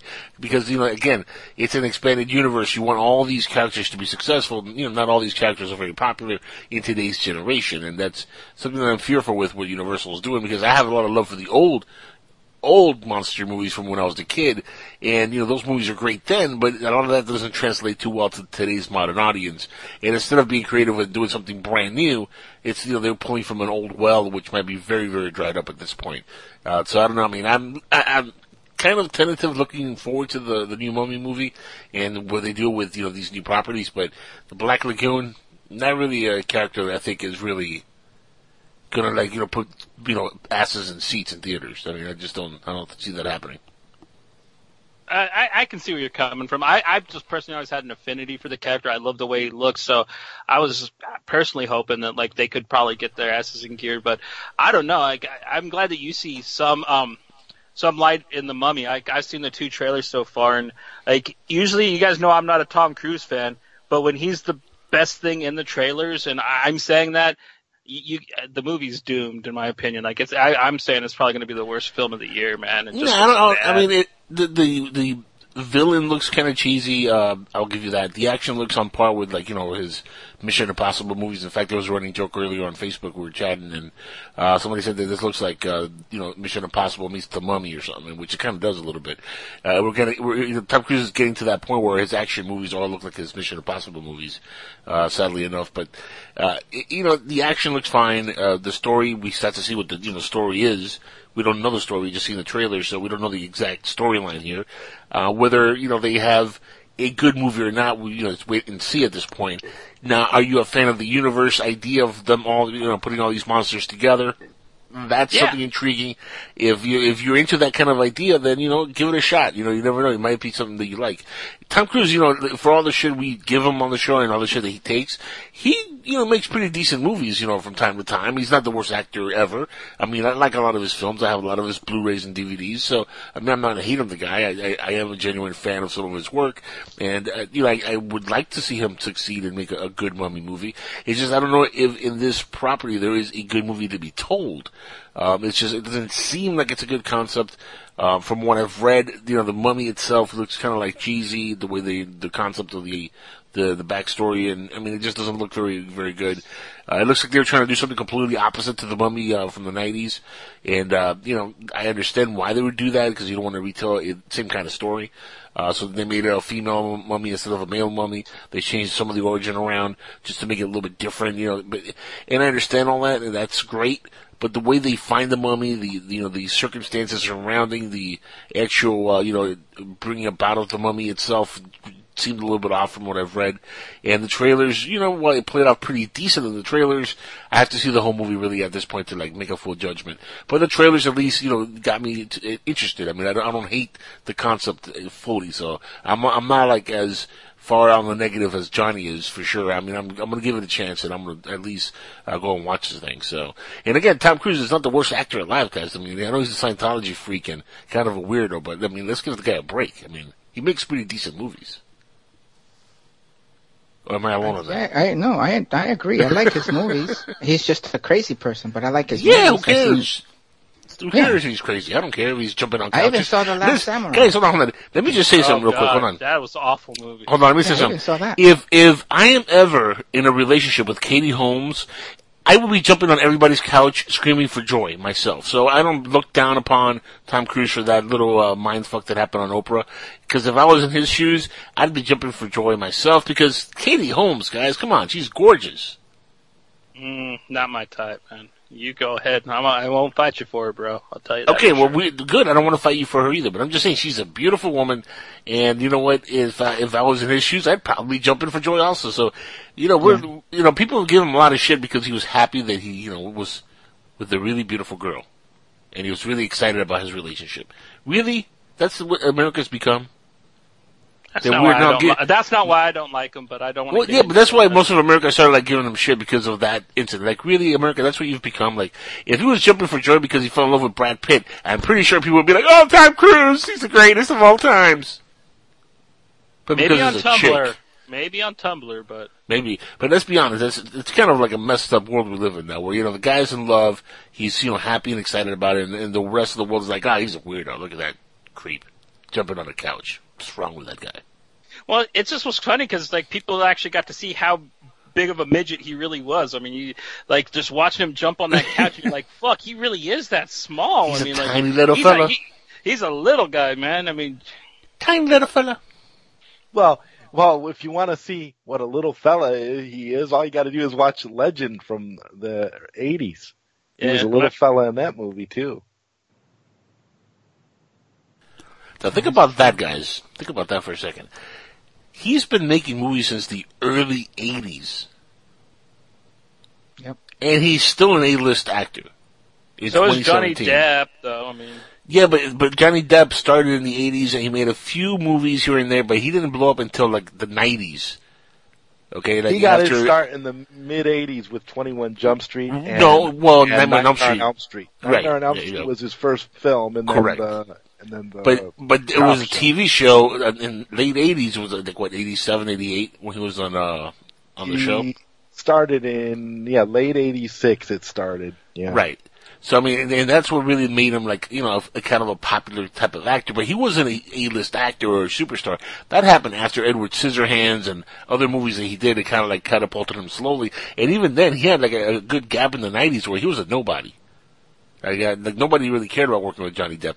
It was he had a certain amount of hits afterwards in the Pirates of movies. That's what really blew him into like the stratosphere of A-list actors. There was those pirate movies because that made him, you know, a household name everywhere. Uh, and that's just a fact. I mean, but yeah, he's been around for a long time. But Tom Cruise has been an A-list actor since the early '80s, and he's still that today. Damn, he looks almost identical today that he did back then. I mean, the guy Back looks in the '80s, he could do he could do 21 Jump Street all over again if they needed him to. Tom Cruise was never in 21 Jump Street, though, man. That makes yeah, no that's the wrong sense. Yeah. No, uh, no, That's Johnny, Johnny Depp. Depp. Sorry, Yeah, Johnny Depp. Sorry.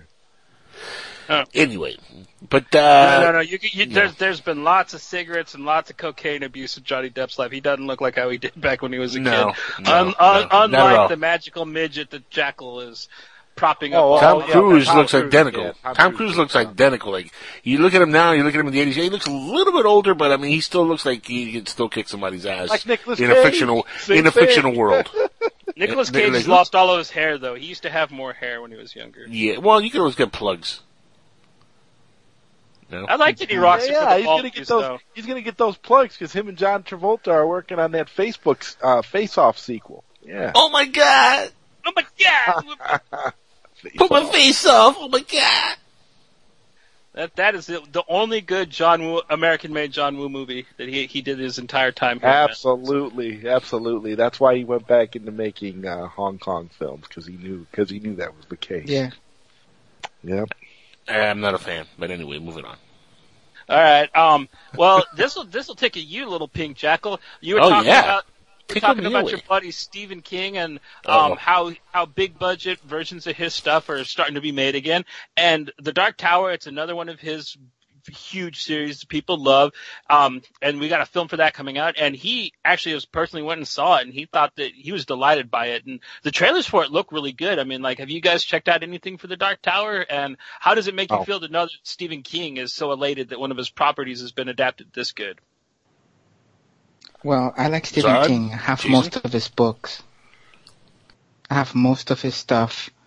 I used to read that on patrol and out on duty all the time. In fact, that and Dean Koontz were the two people that got me. So I'll watch anything that he wrote. I don't care whether it's good or not. I've seen Thinner. I've seen all those. So if you've seen Thinner, then yeah, you've seen some of the worst. of the yeah, dude, dude, I'm going. I am going to watch it. It's just I'm going to watch it. I, I, I Yep. I'm just going to watch it. It's just that simple.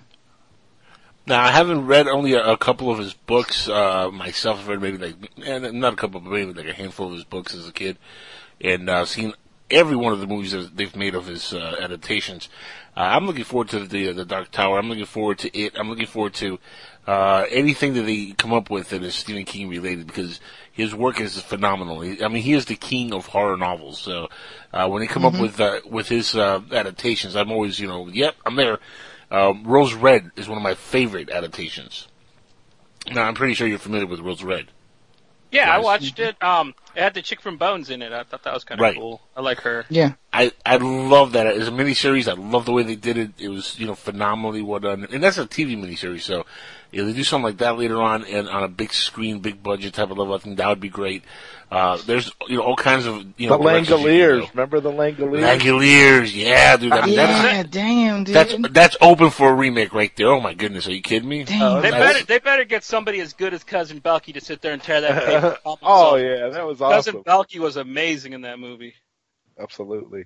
Yep. Yeah, so I'm I don't know the excited, actor's man. real name. He'll always be Cousin. Bronson Pinchot is his name. Yes, yeah. I know him as that Balki. and him as Serge from uh, Beverly Hills Cop. Axel Foley, that guy. Yes. Yes.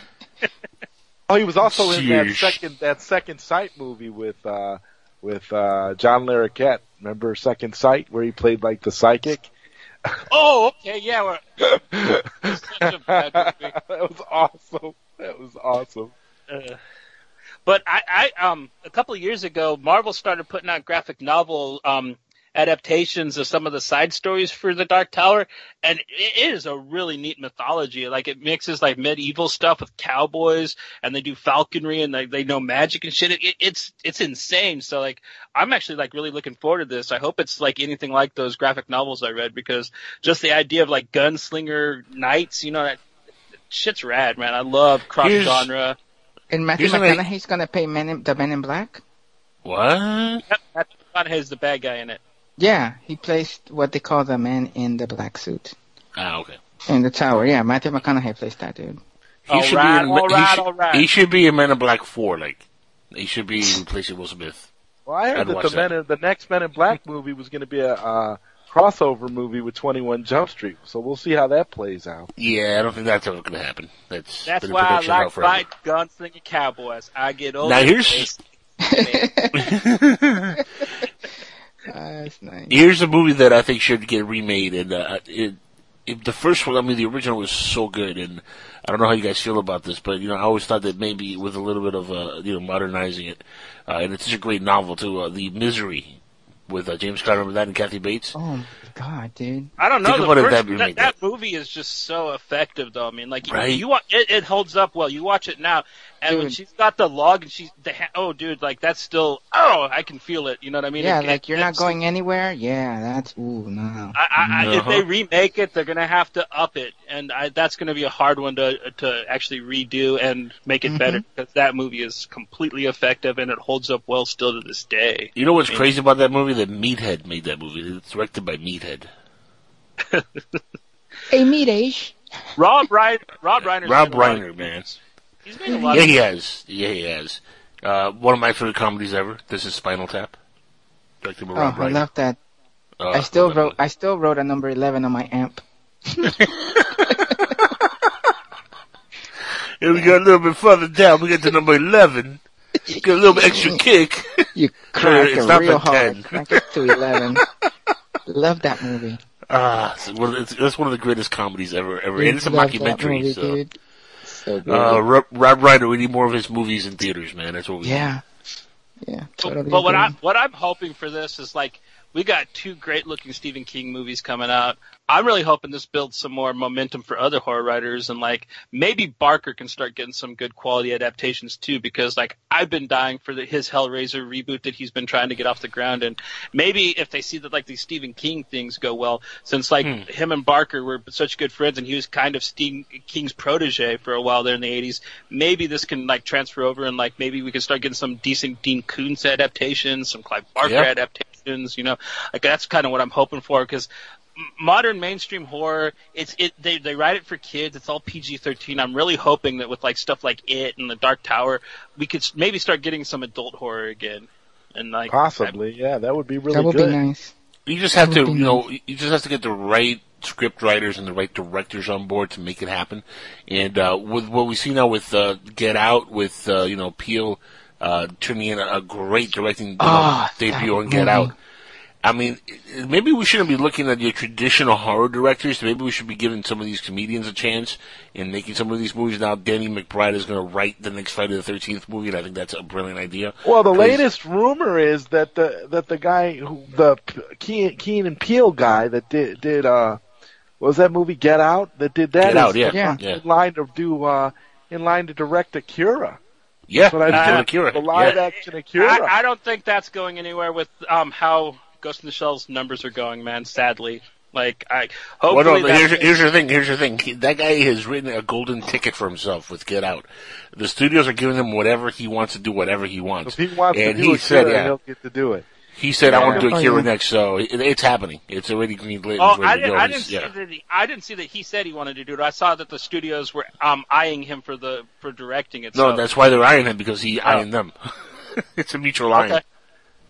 Well, you Double gotta remember that the comedy s- comes from a really dark place. Yeah. Well, most So- of most of our favorite horror characters are played by comedians. Like and and you know you watch Friday the Thirteenth, you watch Halloween, you watch Nightmare on Elm Street. Those movies are half funny anyways. So I mean, like I don't understand why that there's this big departure from it. Well, I not, mean, not, like- not, not only that, like when you look traditionally at comedians, like for example, like Jim Carrey and, uh, you know, uh, look at even, uh, uh, Bill Cosby and Richard Pryor and. Are you going to uh, point? Oh, Richard Pryor, you finally said somebody that's actually funny. Okay. Hold on, hold on, now, hold on. Let me let me finish. Let me, let me can I finish? Can I finish? You. Weren't So saying any real can I can I finish? Hold on. When you look at some of our comedians from the past, even like you know Robin Williams and a lot of these great comedians that have come and gone over the years, one thing that's a common thread is that you know a lot of these folks, while they're very funny on the outside, have a very have a very dark interior to them, and uh, they are very either very moody or they have you know personal issues that make them be funny because you know that they use that as a weapon you know, to counter their, their inner demons and to counter who they really are. Like Robin Williams committed suicide. And he did that because he was in a very dark place internally and that made him commit suicide unless he died jerking off, which is one theory. Then that's a completely different story. But if he actually killed himself, then, you know, that's, you know, comes from a very dark place. And, you know, look, Jim Carrey's gone through that also where he's, you know, people have talked about that he's, you know, got inner demons, that he's, you know, just a weird cat. And, uh, you know, Richard Pryor for years had, you know, issues in his personal life as well. So a lot of these great comedians, while they're very funny on stage, do have that inner darkness about them, which could translate really well to uh, something like this, like a, a horror movie. You know, I, th- I think you know, like giving some of these comedians a chance to like write and, or direct a horror movie is a brilliant idea because you're going to get maybe some of their best work when they release some of this inner turmoil that they have. And uh, you know, that's probably why this work, this movie Get Out, because this guy put together what normally he would maybe turn into a comedy skit. He said, "All right, forget the comedy. Let's just go into the horror you know genre of it and just you know go dark." And don't put any comedy in there because you can easily turn Get Out into like a J- Dave Chappelle skit and make it into a comedy easily. Oh yeah, yeah, you could have Easily. done that, but easily, it but, was but it doesn't. But it doesn't turn into that. It, it's a very serious, dark great movie. movie. Yeah, it's a great Very movie. good. Yeah, it was Because basically he- it was basically like it- what there were- Kevin Kevin Smith tried to do with Red State, but he actually like um Pulled it off, Actually, yeah. actually pulled it off perfectly. Yeah. Yeah.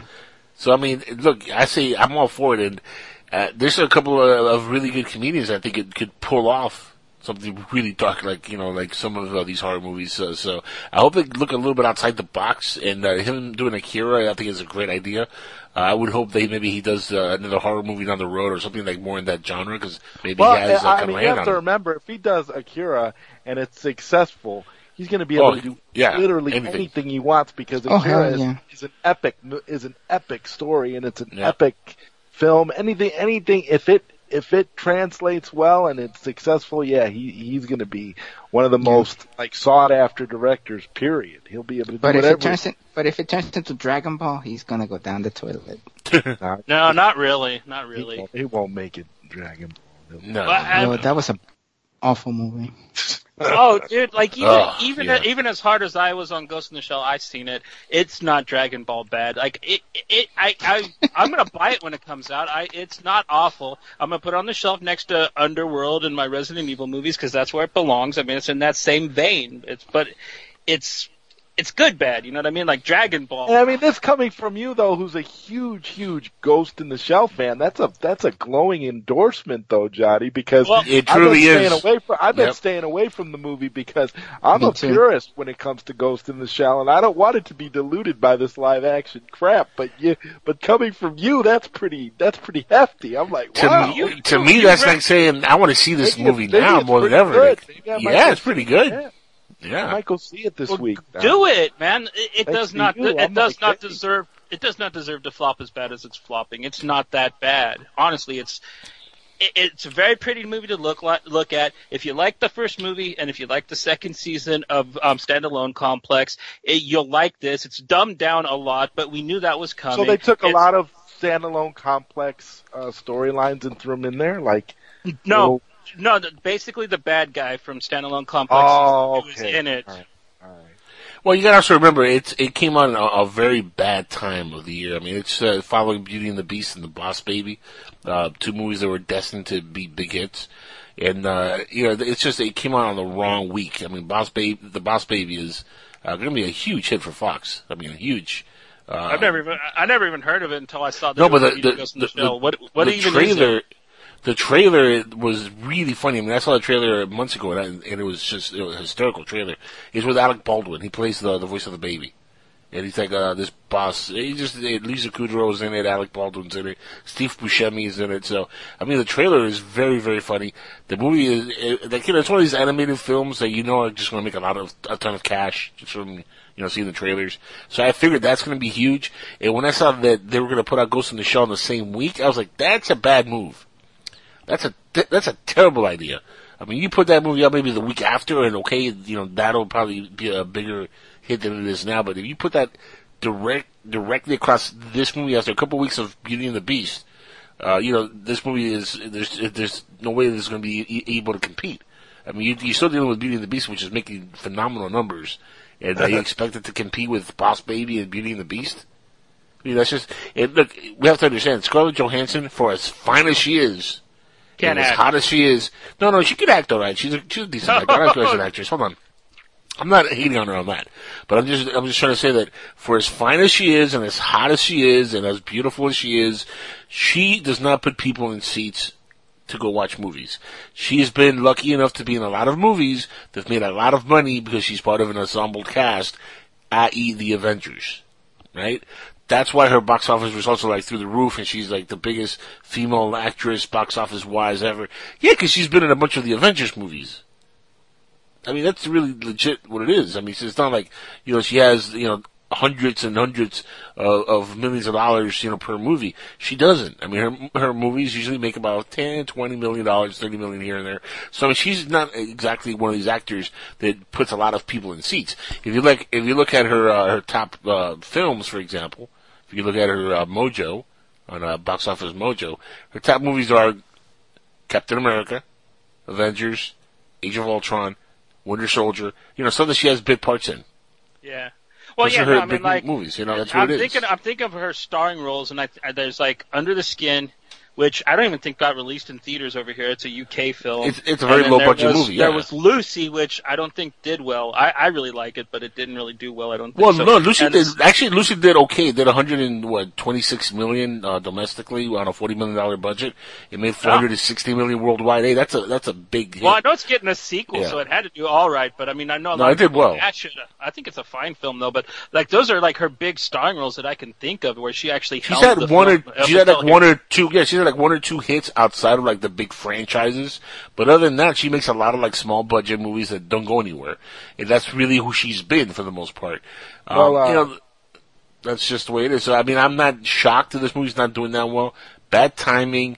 Uh, not an actress that really puts people in, in seats. I mean, she was in Hail Caesar. That's not exactly a big hit. That was, uh, Well, and, and this uh, movie's also just surrounded with stupid controversy, No, which Johnny- even, Johnny- even too. me being pissed about the film, I didn't even contribute to. The whole whitewashing thing's ridiculous. Johnny, you got to get VR now because now you can hang out with Scarlett Johansson. They got a whole Ghost in the Shell thing in VR now where you can Are you go trying to in- sell me on the Ghost in the Shell porn that you thought of No, when you not were porn. It's no, not he just wants to get you to the VR, bro. It's a VR thing. It's actual like the, with the movie Ghost in the Shell. They actually they actually have this thing where you can actually hang out on the set with Scarlett Johansson and stuff. It's really cool. I'd let her ghost hack me. Think you can think you can I think you like it, dude. You can totally ghost Just what hack you me want. You're it's just what you want. Scarlett Johansson is right there, up in your face. You're right next to her. It's crazy, dude. There you can go. go- You, you've you've done Pow, it already pow. though, huh? Yeah, Zod's been Zod's been. Yeah, he's popped out a couple ones already. Scar Joe. oh, Scar Joe. Oh, Scar Joe. Uh, that segues right into our top 10 uh, box office results for the weekend. They're in, and uh, this is brought to us by BoxOfficeReport.com. My good friend Daniel Garris, who runs that website. Shout outs to him. Go to the website, join the forum. Cool website. And uh, number 10 this week is The Zookeeper's Wife, which uh, is uh, new this week. The Zookeeper's Wife. Brought in three million, three point three million to be exact. If you guys uh, have any interest at all in the Zookeeper's Wife, no? Never heard of that- it. I know the Yeah. story. Yeah, I know the Have no story, but I'm not interested in watching it. No. Sounds. Number nine, and uh, this is uh, what it was number seven last week, but nine this week. The movie Chips, which is flopping epically, also four million this week. It's a grand total of fourteen million so far since its debut on a twenty-five million dollar budget. Means it's a flopper. Yeah, they they needed a time machine to go back to the '90s and have made that movie. I don't. I. I'm No still like what we talked about last week. Wh- what did they think they were doing making that movie? Who What were wanted that thinking? movie right now? That's what I want to know. Who? Nobody. Nobody wanted that movie right now. Number eight this week is the movie which was number four last week, so it tumbled down pretty quickly here. Uh, the movie Life without Eddie Murphy or uh, Martin Lawrence. I still want to see that. It looks pretty rad, man. I mean, I like the cast. I like the the story. It's just not really something I want to rush out and watch, though. You know what I mean? Yeah, but it doesn't have Martin Lawrence or uh, Eddie Murphy. So yeah, there you go. Five million, five point six million this week for Life. Number seven this week, the movie Get Out, which we were just talking about earlier, uh, Yeah. down from six last week to seven this week, five point eight million. And again, guys, impressive. Right, uh, say what you want to say. A movie cost four point five million to make. It's brought in hundred and fifty six million domestically, and a total of one hundred and sixty seven worldwide. That's a huge. He huge made that box movie office. for five million dollars. Really? Under Yeah. five million, yeah, and it's brought in 167 million worldwide, so it's a massive hit. And uh, Jordan Peele right now could, you know, write anything he wants and say, "I want to make this movie." Yeah, but Jordan, that's a movie about a shit stain on a pencil. I want to make it. All right, give him 10 million. Well, They'll give it to him. if you saw if you saw Keanu, he could basically make a funny ass movie out of anything. Uh, Yeah, that he movie was about his cat getting kidnapped and two idiots getting stuck in a gang war. I mean, and that was one of the funniest movies I've seen. Ever. yeah, stupid. Keanu. But it was so funny. that allowed him to get get out, and get out's going to allow him to do Akira, and then Akira's going to blow everybody away. And this, he's going to. Hey, Jordan Peele is the man right now. He, he's he cashing better, his he, way. Yeah. he better go out of his way to make it a masterpiece because Ghost in the Shell, you can fudge and still have a career. You ruin Akira, and oh, Oh, man, you're done. The fanboys Yeah. are going to life put the is stink over. on you Yeah, forever. for real. Yeah, yeah, Yeah. they'll never they'll never forgive you. But let's go back to the list here. Number six, which was five last week, is the movie Logan. Made six point two million. Logan again, the uh, last of the Wolverine sequels, and uh, it's brought in a total of two hundred and eleven million so far domestically on a ninety-seven million dollar budget, and a total worldwide of five hundred and eighty-five million. Keep So- kicking ass, Hugh Jackman. Woo! That's go, right. buddy. Logan's going out with a blast, baby, and uh, it's still, you know, a, the run is not over. It's still going to add a little bit more to those box office uh, for the next couple of weeks. So Logan's going to continue to roll on, and I love that movie. By the way, it's one of the best movies of the year, hands Oh, down. wow. So um, awesome. Hugh Jackman deserves to get an Oscar nomination. That's what I'm saying. He was that good. And uh, let's see, number five uh, this week, which was number three last week, and is tumbling to a possible flop. Kong Skull Island with 8.8 million this week, bringing its grand total to a whopping 147 million overall on a 185 million dollar budget. It's total. It's uh, well, it's not technically a flop. It, it brought back its budget because worldwide it's at 477 million. It needed just under 400 million to uh, break even, so it's made a you know good amount of money back. So it's, It's- not technically it's- a flop, but it's, an not a awesome massive film, hit. man. You guys get a It chance is. to see it. It's it's bad. That's what I hear. badass. That's what I hear, and I'm hoping it's good. It's not technically a flop. I'll take that back, but it's not. I won't you know, watch it. It's There's not a a giant massive hit. spider in it. Yeah, there is. Oh, the giant spider's nuts, dude. I mean, like Yeah, I won't the, watch it. No, I hate spiders. I'm sorry. I won't do it. Sam Jackson kills it though. It's, he's awesome too. He does. Anyway, number four this week, and uh, this is Alex uh, 2.0's favorite, Power Rangers, tumbling down from Go, number go. two. Yeah, sad. Tumbling from number two to number four, and that's brought in a total of 14.5 million, uh, which brings his uh, domestic totals to 65 million for the first two weeks. 97 million worldwide on a 100 million dollar budget. So it's halfway there, guys. Halfway to breaking even point. Another 100 Nice. million and it's breaking even. So hopefully Power Rangers gets there for those fans who like the Power Rangers.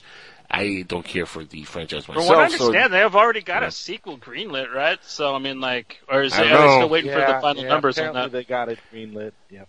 yeah, With the well, we'll see. female Green Ranger showing up. I hope she's hot. She's as hot as Oh, the well. Pink Ranger in the movie. At least they didn't go with like the racist, you know, color correcting uh, Rangers. Yeah, black guy, you're playing the Black Ranger. Asian girl, you're the Yellow Ranger. You know, Native Jewish American guy, guy, you're the you're the Green Red Ranger. Ranger. Yeah, they didn't do that this time. That's good. Yeah, the white Uh, dude is the Red Ranger. Great. That's fuck. Oh, he's that's Native fucked up, American, right? actually. Native, yes, the Native white American guy was guy. the Blue Ranger. Yep. Number three this week, and new, and it's flopping from the debut Ghost in the Shell, as we were talking about earlier, with uh, 19 million. It's it's crazy. I mean, 19 million exact, like 19,000,000, like 19 million exact for the weekend. Uh, which uh, it's total worldwide is better than 40 million outside the U.S. So it's uh, 59 million uh, worldwide. Uh, there's a lot of zeros, which is kind of funny. It's uh, 40 million 100 exact the, uh, the foreign market and 19 million exact domestically. I've never seen that before, but uh, 59 million uh, 100 uh, worldwide on a hundred million dollar budget. So it's got a little bit of ways to go before it could uh, lose and uh, you know be that kind of movie that at least turns a profit. Uh, I don't know if it will though. It's not opening up strong enough. So maybe the foreign market would help it because I mean it opened up decent. Foreign market probably is going to Yeah. help it a lot more. Yeah. That's probably going to be. It's going to be like RoboCop at the end of the day, where the foreign market is going to make it profitable. I know Oh, yeah. Japan's really excited to see it, so if it's not been released there yet, I know that like it's going to have at least a good opening when it opens Yeah. there. And for sure. So we'll see. There's still some legs there, possibly. Now this uh, week, uh, also uh, down from number one last week to number two. Beauty and the Beast still kicking ass. Almost was number one again. It brought in 47 million this week, guys. Damn. And This movie is massive. It's brought in a collective total domestically of 395 million, and uh, foreign market about 480 million, so a grand total of 876 million. Uh, the one billion mark is right around the corner, and it's going to get there easily. I remember I predicted 1.5. I think is going to be the uh, end uh, numbers for this movie, or 1.4 around there. So, I mean, this movie is a massive, massive hit. Disney, uh, man, they can't do no wrong right now. They just everything they crank out is just amazing. It's uh, an an incredible time to be a Disney fan, I guess. But uh, yeah, the uh, the Beauty and the Beast, humongous blockbuster. Damn. So did you And go I- see it though, Jason? I mean, like, because you say you saw you watch anything like that with your girl. How how is the movie? Was it was it is it cool? Is it like the let me cartoon or what? Let me explain. Let me explain to you. Like it's as good as they could make a live action of that movie. Like Yeah. every like if you watch the cartoon and you had all that in your head, and you watch this movie, they replicated this, and the CG is pretty nice. So like Beast looks like a beast, and um, it's dude, it's like a it's one of those girl movies, man. Like It's one a of those girl movies, cartoon. like- yeah, like I was looking at her and she was like, "Oh my god!" I was like, "You've seen this story like a million times." but it's live action. Exactly. You know what I'm saying? Oh, Now, production budget on this thing was 160 million, so it's already turned over that production budget, Damn. and uh, it's a huge profitable movie. So, Beauty and the Beast again, number two, uh, which leads us to the number one movie of the week. And I said earlier, and uh, I wasn't surprised by it. I, th- I thought this was going to be a huge, massive blockbuster, also, and so far it is. The Boss Baby debuted at number one with 49 million, just slightly edging out Beauty and the Beast by a couple Damn. million dollars. So very, very close box office this week, guys. But the Boss Baby reigned supreme and it took down the Beast for the number one position of uh, the box office this week with 59 million dom- uh, foreign and 49 million domestically. Grand total of 108 million for its opening week. Very impressive for uh, this anime. Starring Alec Baldwin and Steve Buscemi and Lisa Oh, what a cast. There you go. What a cast. Directed by Tom McGrath. So there you go, guys. That is the top box office results for the week of April 2nd, 2017. Whoop, whoop. Yeah. Good Whoop. stuff. Now we do have our own personal box office, uh, not box office, our own personal uh, top 10 list Yes, we that do. we have to uh, go over. And uh, now, Jason, are you ready with yours this week? Do you have one? Super ready. Up? Oh, oh, uh oh. He's Super super, ready. Yes. He's not just ready, guys. Mhm. This mofo is super ready. In fact, I'm gonna go put on my cape right now. There you go. I wouldn't make it a habit calling me that. Just of the Navy SEALs.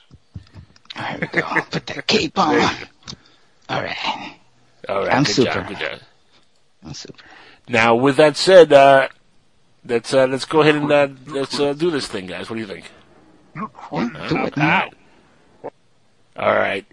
With that said, uh, Jason uh, Justice, since you're so uh, ready, since you're Okay. super ready, why don't you kick it off for us this week? All right. This Again, remember, was- guys, this is our top ten movie endings that left us speechless, Yes. and it cannot have Star Wars in it. You can't have anything Star It- Wars related. It does not have Star Wars in it. I made this list at work, and I have many, many, but I had to boil it down to this. And my number 10 is a very old movie, Soylent Green. Yeah. It's people! Oh my god. it's people, yes. Correct, that movie was great. I liked it. Charlton Heston. My grandfather used to watch all his movies. I watched them too. Um, the number nine is Friday the 13th, the first one. Cause, uh, I was kind of confused and then it was like, oh, it's Jason's mom. Jason's mom? And you don't know Jason's alive till the end when he pulls the fucking kid or the girl into the water. Awesome. Number eight, Casino. Because Joe Pesci is narrating the entire movie till he gets whacked and put in the hole and I completely was like, what the hell just happened to me? Um, number seven, of course, is Seven. Do I have to What's say in anything the about box? Seven? Do I have to say anything about Seven? No, that's self-explanatory. Yeah. exactly. Number six, Planet of the Apes. Pow They were on Earth the whole time. Bastards, you blew it all up! Now, hold on, hold on. We're talking about the original Planet of the Apes or the remake The- with Mark Wahlberg? No, the original, because I already Okay. knew what was going to happen Pow. in the remake. The original Planet of the Okay. Apes. Okay. And a okay. number five, which a lot of people may not have this, that's a movie that left you speechless. Arlington Road. Mm, with Jeff movie. Bridges, Yeah. Tim Robbins, and freaking John Cusack when the two bad guys blow everything up and blame it on the one dude and they go out scot free to do it again somewhere else. Fantastic. Pow pow. Um, number four, The Sixth Sense. I mean, duh. Pretty sure everybody has that under, you know. Yeah, number yeah, number yeah. three, number three, which I, number three and number two I kept flopping because I don't know which one left me more screwed up. But number three is Memento.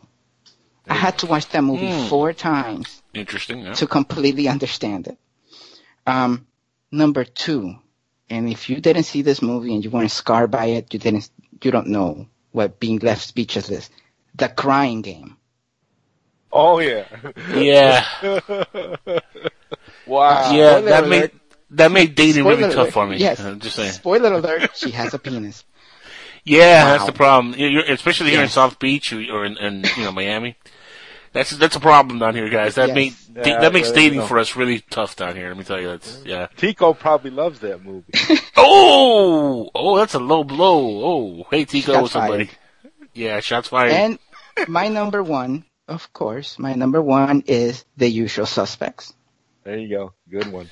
Good Can't say anything about yeah. that, man. Good list. Ah. Lots of Thank you, sir. lots of stuff- Excellent list. That's on mine too. yeah, pow pow. Thank you, thank you. Excellent list. Now, uh, next on the table here, let's go to Johnny Alpha. What's your uh, top ten? Okay, at number 10, um, it's going to be much like Jason's um, crying game, but this I saw a lot younger and creeped me out a lot more. Um, at number 10, I have Sleepaway Camp, which has a similar ending if you guys have ever seen that horror film. Yes, yes, that was one of the French movies I had that I didn't know whether to put on the list or not. Um, number 9, the original Red Dawn. I mean, when I was a kid, that just tore me to pieces. And number 8, 12 Monkeys. That end just, I mean, when I oh, watched it when I was a kid, that just ripped me apart too. Number seven, Ex Machina. That that that's a newer one, but I mean, it just it's just such a tr- wonderful twist, great end, just a beautiful film all around. Number six, Last House on the Left. Um, it got me into extreme cinema. It's just such a fucked up movie, but it's one that anybody can watch and not be too disturbed by. Number five, I'm surprised I'm, I'm the first one to say this one, Requiem for a Dream. What happens to the mom in that movie? Oh god, it just rips your heart out. It just leaves you just traumatized. Number four, this is a Russian World War II film. It's called Come and See. It's oh, it's just brutal. And like, if you watch that and you're not speechless at the end of it, then you got a mental problem. Number three, um, I got Strange Circus by Sion Sono. It's a really bizarre Japanese film. Um, it, it's traumatizing. Number two, Alejandro Jodorowsky's El Topo. And at number Oh, one, yeah. Old Boy. The end of Old Boy. I mean, how could Ah, yeah. Oh, Johnny, yeah. wow. Johnny, you are Very wow. good. I mean, who would have themselves hypnotized I'm so they could saying. so they could go back to that? I mean, like, oh, it's just such an evil but wonderful ending Yeah. to that film. Yeah, perfect. Yeah. Yeah. Was that Ryder? You're Okay. next, sir. Uh, my uh, number ten for me, Unbreakable. I thought it was pretty pretty crazy how it was revealed at the end that uh, um, Samuel L. Jackson was the was the villain. And number nine, uh, the the new the current M Night Shyamalan Ding Dong movie, Split. I thought the ending to that was pretty pretty shocking in the way that they connected it to the to the uh, to Unbreakable. Number eight, just like Jason here, the 1968 version of Planet of the Apes. The ending was incredible, where we find out we're on Earth. Number seven, M. Night Shyamalan Ding Dong's The Village, in which it is depicted that we are living, that the village actually takes place in the current present day, which was in 2004 when the movie was made. Uh, number six, another Charlton Heston, Soylent Green. I was Yeah. totally shocked when I saw that movie and found out that the food was people. That was pretty Yes. crazy. Five is The Sixth Sense. Four, Friday the 13th. Number three, American Psycho, which I'm surprised nobody had on their list where you, you, you find, he finds out that all, most of the murders occurred in his head, which makes it even more creepy than what you actually see in the film. Uh, number two, Fight Club. And my number one is the same as Johnny's. Old Boy. I don't think you can get any more shocking or crazy than that. Word. A fine list. A fine list. Very good list. I, I can't believe I cannot believe that I missed Old Boy. That's uh, that's all I'm saying. I shame on myself. But number ten on my list, and I, and I went I went humorous because I was you know I wanted to start off with a little bit of uh, of humor before I got to the serious stuff here. But I, I said number ten on my list, The Karate Kid, because that crane kick. that crane kick left me speechless every time, son. And then that look that Mr. Miyagi gives him from like the far away, like that encouraging look, like, Tanya son, you kicked him in face good. Uh, you focus. You focused on your son. Number nine on my list, uh, Fight Club for all the same reasons that uh, you guys uh, said it here. Word. Fight Club is you know that end scene where he's like fighting himself and he's dragging himself and I'm like, how the hell is he doing that to himself? It's amazing. What the hell's going on? It just left me completely speechless. Uh, number eight, A Nightmare on Elm Street, the original Nightmare on Elm Street, where Nancy turns around and is like, I'm not giving you any more powers. and then he just disappears in her, and that that was the key to killing Freddy, or at least stopping him temporarily, because you never really kill Freddy. Let's be honest, you never. Well, because yeah, they get in the car and then like it. It's all into- over, yeah. Exactly. So number seven on my list, and I can't believe you guys missed this one because it was a great film. Ender's Game. The very end of that movie where they find out that like the exercise at the end was actually a battle exercise and they kill a bunch of you know people that that blew me away. I thought it was uh, you know I've never read the Ender's Games book, so I didn't know that actually happened in there. But it was a very very well put together movie, so I liked it. Liked Yeah, it it's a a shame we'll never get any more. It's a I shame. I know. That's And one that they should okay, make a TV show out of. They that should go to Netflix, in my opinion. Yeah, would that would not be a bad idea. I, I actually love that movie, so hopefully they do something else with that. Uh, number six on my list, the movie Scream. That's right, 1996. That was on my or- French. That was on my French, man. That was Yeah, like over there. yeah. When I first saw that movie in theaters, I was like, "No fucking way, man! That's brilliant." The guy from who's one day going to play Shaggy is one of the killers, and the boyfriend is, and it's so brilliant. It's, it was a good Feeling kind of woozy here. woozy, man. It's, I love that movie. And the sequel, I thought was brilliant. Also, I thought you know the the killers also in uh, part two wa- was really well thought out. Part three is okay. Part 4 like the killer at the end, the idea, but I didn't like the way the whole movie played out as much. But those first two Scream movies, man, they were awesome. And that killer at the end of part one really like did it for me. Wes Craven, rest in peace. Uh, number five on my list, and uh, for the same reason that you said earlier, uh, Friday the Thirteenth, the original. Yeah. Because when Wow. when Jason jumps out of that uh, that river or that lake and he grabs that uh, that poor innocent young girl who I uh, was uh, looking at for all different reasons earlier, uh, but when he grabs her and takes her down, I was like, "What the hell just happened?" Like, what? Yeah. What? Yeah. What was that? Exactly. And then and then they did part two with this guy in a, in a in a weird sack and killing people, and I was like, is he the mom or is he the son? What the hell's going on? And then it confused me a little bit, but then I got to realize that we're dealing with something a little bit more weirder than we thought. And then Jason became the killer. The, the mother, so go figure. But that very first movie, uh, with the mother being the killer, spoiler alert, if you haven't seen it already, well, it's, it's been a couple decades. You should watch it Yeah. already. Yeah. But, Yeah, uh, you you know, it's it. been a few decades. But, you know, with that mother being the original killer, I thought that first of all was a brilliant way to like, you know, start off a franchise. And then have her son take over as the killer, even more brilliant. I never saw it coming, and when that scene happened as a kid when I first saw it, I was speechless. I didn't know what to say. I just had to watch the movie over again, just to, you know, get the whole idea of what just, what, what I just witnessed. Because it really was one of those shocking moments, uh, in cinema for me. Number four on my list, American History X. Now, I'm shocked you guys did not mention this movie. American History X, the very final scene where uh, the kid goes into the bathroom and kills the brother of uh, of the white supremacist, uh, of the ex-white supremacist played by Edward Norton. I forget his name now, but uh, the the Edward Norton character, his brother played by Edward Furlong.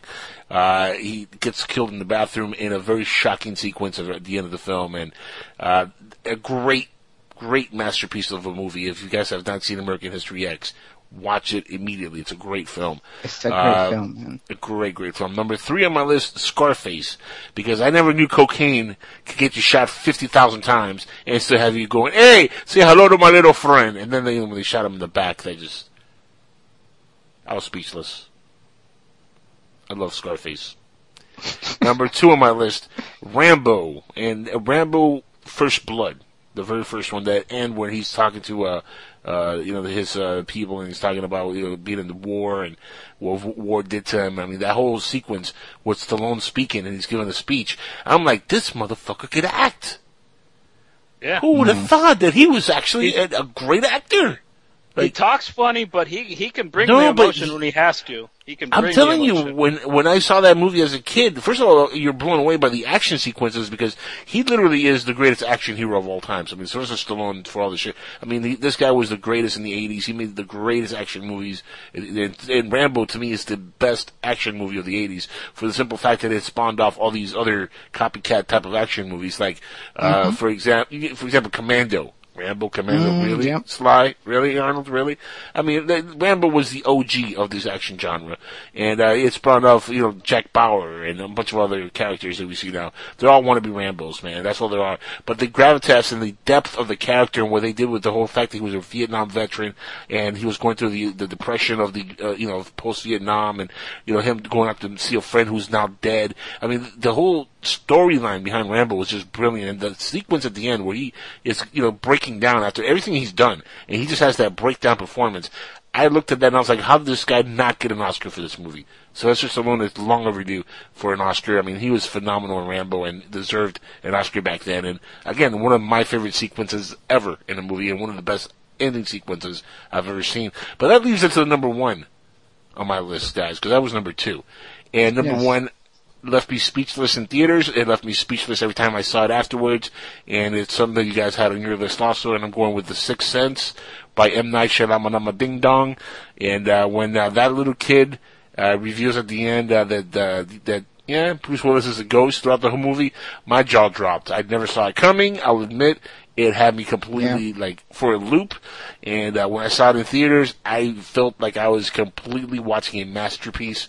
And I was hoping that this director could could, could continue this level of excellence.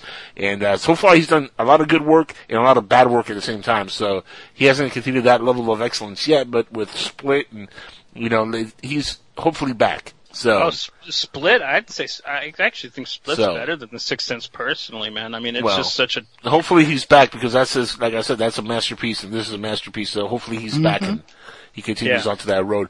Unbreakable is a great movie. He's done good movies. It's not like he's done just shitty movies after shitty movies, but he kind of lost his way after a little bit after Unbreakable and now hopefully he can do an Unbreakable too and keep making great movies, man. I, I like him, M. Night. I think he's a good director, so I wish him the best. And that's my number one, you know, film, The Sixth Sense, for shocking, speechless endings. Uh, and I think I, I think a lot of people that saw that movie did not see that coming. No. I mean, that's just. that's I mean, sure. that's that No. movie is so tightly put together and well thought out that I mean, that ending when it happened. It, it- you know, the great thing too, it came out at, in a time where uh, we didn't have YouTube. You know, Yeah. there wasn't there wasn't this uh, you know uh, this uh, social media outburst where everybody Well, and knew people weren't people weren't trolls either. You had friends that thought they're like, "Wait till the end, you'll love the Right, end." They none, don't none of that, tell but you what but it was. word, yeah, but but word of mouth was one thing, but you don't have the internet as much as it is now, where it could Oh, spoil yeah. everything for you. Like right now, you could you could you know read the entire synopsis of a movie right on their website, and just you know you can go, and you, people can spoil it on uh, social media, or they can spoil it anywhere for you. The trailers should give it too much away. Back then, you know, there was very little social media, and there was very little, if any, social media, but there was very little coverage of this movie, and it came out at the perfect time. It had the perfect kind of marketing for it. Uh, people were not dicks; they weren't spoiling it for you, like you said. Uh, so it had that, you know, going for it. And when that reveal happened, it, you know, it, even though the movie was out for many weeks, people that went to see it two or three weeks later still had the same kind of effect because it wasn't spoiled for them. And I think, you know, that is something that we are, you know, sadly not going to see again uh, anytime soon because, you know, now everything is spoiled right away. And it's why I kind of like, you know, I love what they're doing with Star Wars because, you know, they're not spoiling everything right away for us. They're giving us little bits and bits and pieces and not telling us a whole lot and just giving you the movie every December or every May or March or whatever. So, I mean, that's, you know, a little takeaway from you know what uh, we're getting with Star Wars. Uh, but I love when movies do that, and I love the Sixth Sense for doing that. And uh, you know, it just it got lucky when it came out. I really think it's just luck Oh, of the and- draw. And the, the casting. Mm. Whoever whoever he hired for casting for that film was phenomenal. I mean, pe- I've heard some people critics say that it doesn't hold up well, and you could watch it now, and it, it's not as good. I watched it just a couple months ago, and dude, like Haley Joel Osment and uh, Bruce Willis's connections in the film. I mean, they they actually emotionally connect with you in the film, and it it, it really was just a beautiful movie all the way around. The, the the twist ending is one thing. Once you know that, they try to say like, oh, there's nothing the movie can do for you. But I I beg to differ. That movie it just never stops. You can watch it over and over again, and you can j- actually see more in it. You know what I mean? It's just. It really is a rare one. You don't get those Yeah, anymore. The sad, the sad thing with M Night, I think this is why he kind of fell off the track a little bit, is because he tried to like, re- he tried to top himself every time he did a movie with the, the twist ending, and I think he kind of like he got to a point where he couldn't come up with anything that topped the last one or topped the Sixth Sense, and he was always trying to, he's always been trying to top himself instead of just giving us a good movie. and Yeah. not have these Yeah. twist endings and you know just give us a solid movie that you know and that's what Split is. It's outside, but it has you know its twists and turns also. But I mean, it, it you know that's what I think he, that he needs to like kind of like get into. And you know what? I'm one of the few people that actually enjoyed his Avatar movie, The Last Airbender. I enjoyed it. I didn't think it was a terrible You're film. all probably the only. I am probably the last fan of, or you know, yeah, person that enjoyed that movie. Yeah, I probably am. But you know, even that movie I thought was a good film. I think you know he at least tried in that movie to do something a little bit different than what he's normally known for. So I give him props on that. Well, And he I made liked it for his daughter. Like it was Yeah, a love nothing wrong with letter to his kid, and like it, it's that's why he went out of his way. It was something his daughter loved. She's like, "Daddy, why don't you do that?" And he did it. You know, and that's why I, I, I'll never bash that film like a lot of other people do because it was something really sweet. Even if the movie sucked, you know, he did it for his fucking kid. Leave him alone. My and opinion. actually, I, I don't That's think it nice. sucked. I thought it was pretty faithful to the cartoon. So. I, I never watched the cartoon. I actually haven't watched the film to tell you the truth. So watch the cartoon and then watch the movie, and you're gonna be like, The eh, mo- it's the pretty movie's faithful. pretty- the movie's yeah, it's pretty pretty good. faithful. Yeah, it's pretty faithful. I mean, they kept the you know the, the origins pretty similar. They kept the characterizations uh, pretty similar to the characters from the cartoon. I mean, they didn't really stray out all that much. I mean, you can say, well, he's not Asian. They picked a, another white actor. That's really what it was because they didn't pick an Asian kid to play the main part. Uh, but he doesn't really look too Asian in the cartoon either, and he's supposed to be. I, know, I thought he was. I, I thought he was like supposed to be like an Indian or Middle Eastern. Yeah, so way like, I mean, the the kid they picked actually I thought looked identical to what he was supposed to look like. I mean, I thought he was perfect for the cast, and he's a good little actor to that kid. So, I mean, I had no issues with Avatar. I thought it was a good movie, and I, I recommend it. If you guys don't like it, well, I mean, I, I don't understand what you know you expect out of that kind of a movie, but it's a fantasy movie about a demigod. I mean, what what, what do you expect? and it was just a a, film kid, that he you know. made because he loved Yeah. his daughter. So you know it is what it Mhm. I personally liked it. So I mean, hopefully with that and with the Split, you know, and he's doing you know different kind of things. Hopefully he can get his career back on track. Because I root for the guy. I really do. I, I like him as a director. So guys, with that said, we're all out of time, and we got Rich Giordano uh, coming up next right here on PSN Radio. So stick around for his show, and uh, we'll be back next week right here on the round table with more geek talk, movie uh, stuff, and uh, more uh, yeah more uh, more shit to give to Johnny Alpha over here for not being ready with the news. Word. There I needs to be more news. There- there- It was a slow week. I swear to God. You know, I know I say that every time, but this time it was Yeah. true. Every week. And then we talk a lot of shit about different stuff, so you go figure. Yep. Yep. I am Lord Humungus, Luder of the Wasteland. There you go. Just Guys, we'll be walk away. we'll be back next away. week. Till next week, everybody. Stick around for uh, Mr. Rich Giordano of the Rich Giordano Show. Right Tengo que hacer los live. pantalones. Pow, pow. Yes, sir. Just Pow, walk pow. away and I'll spare your lives. Oh.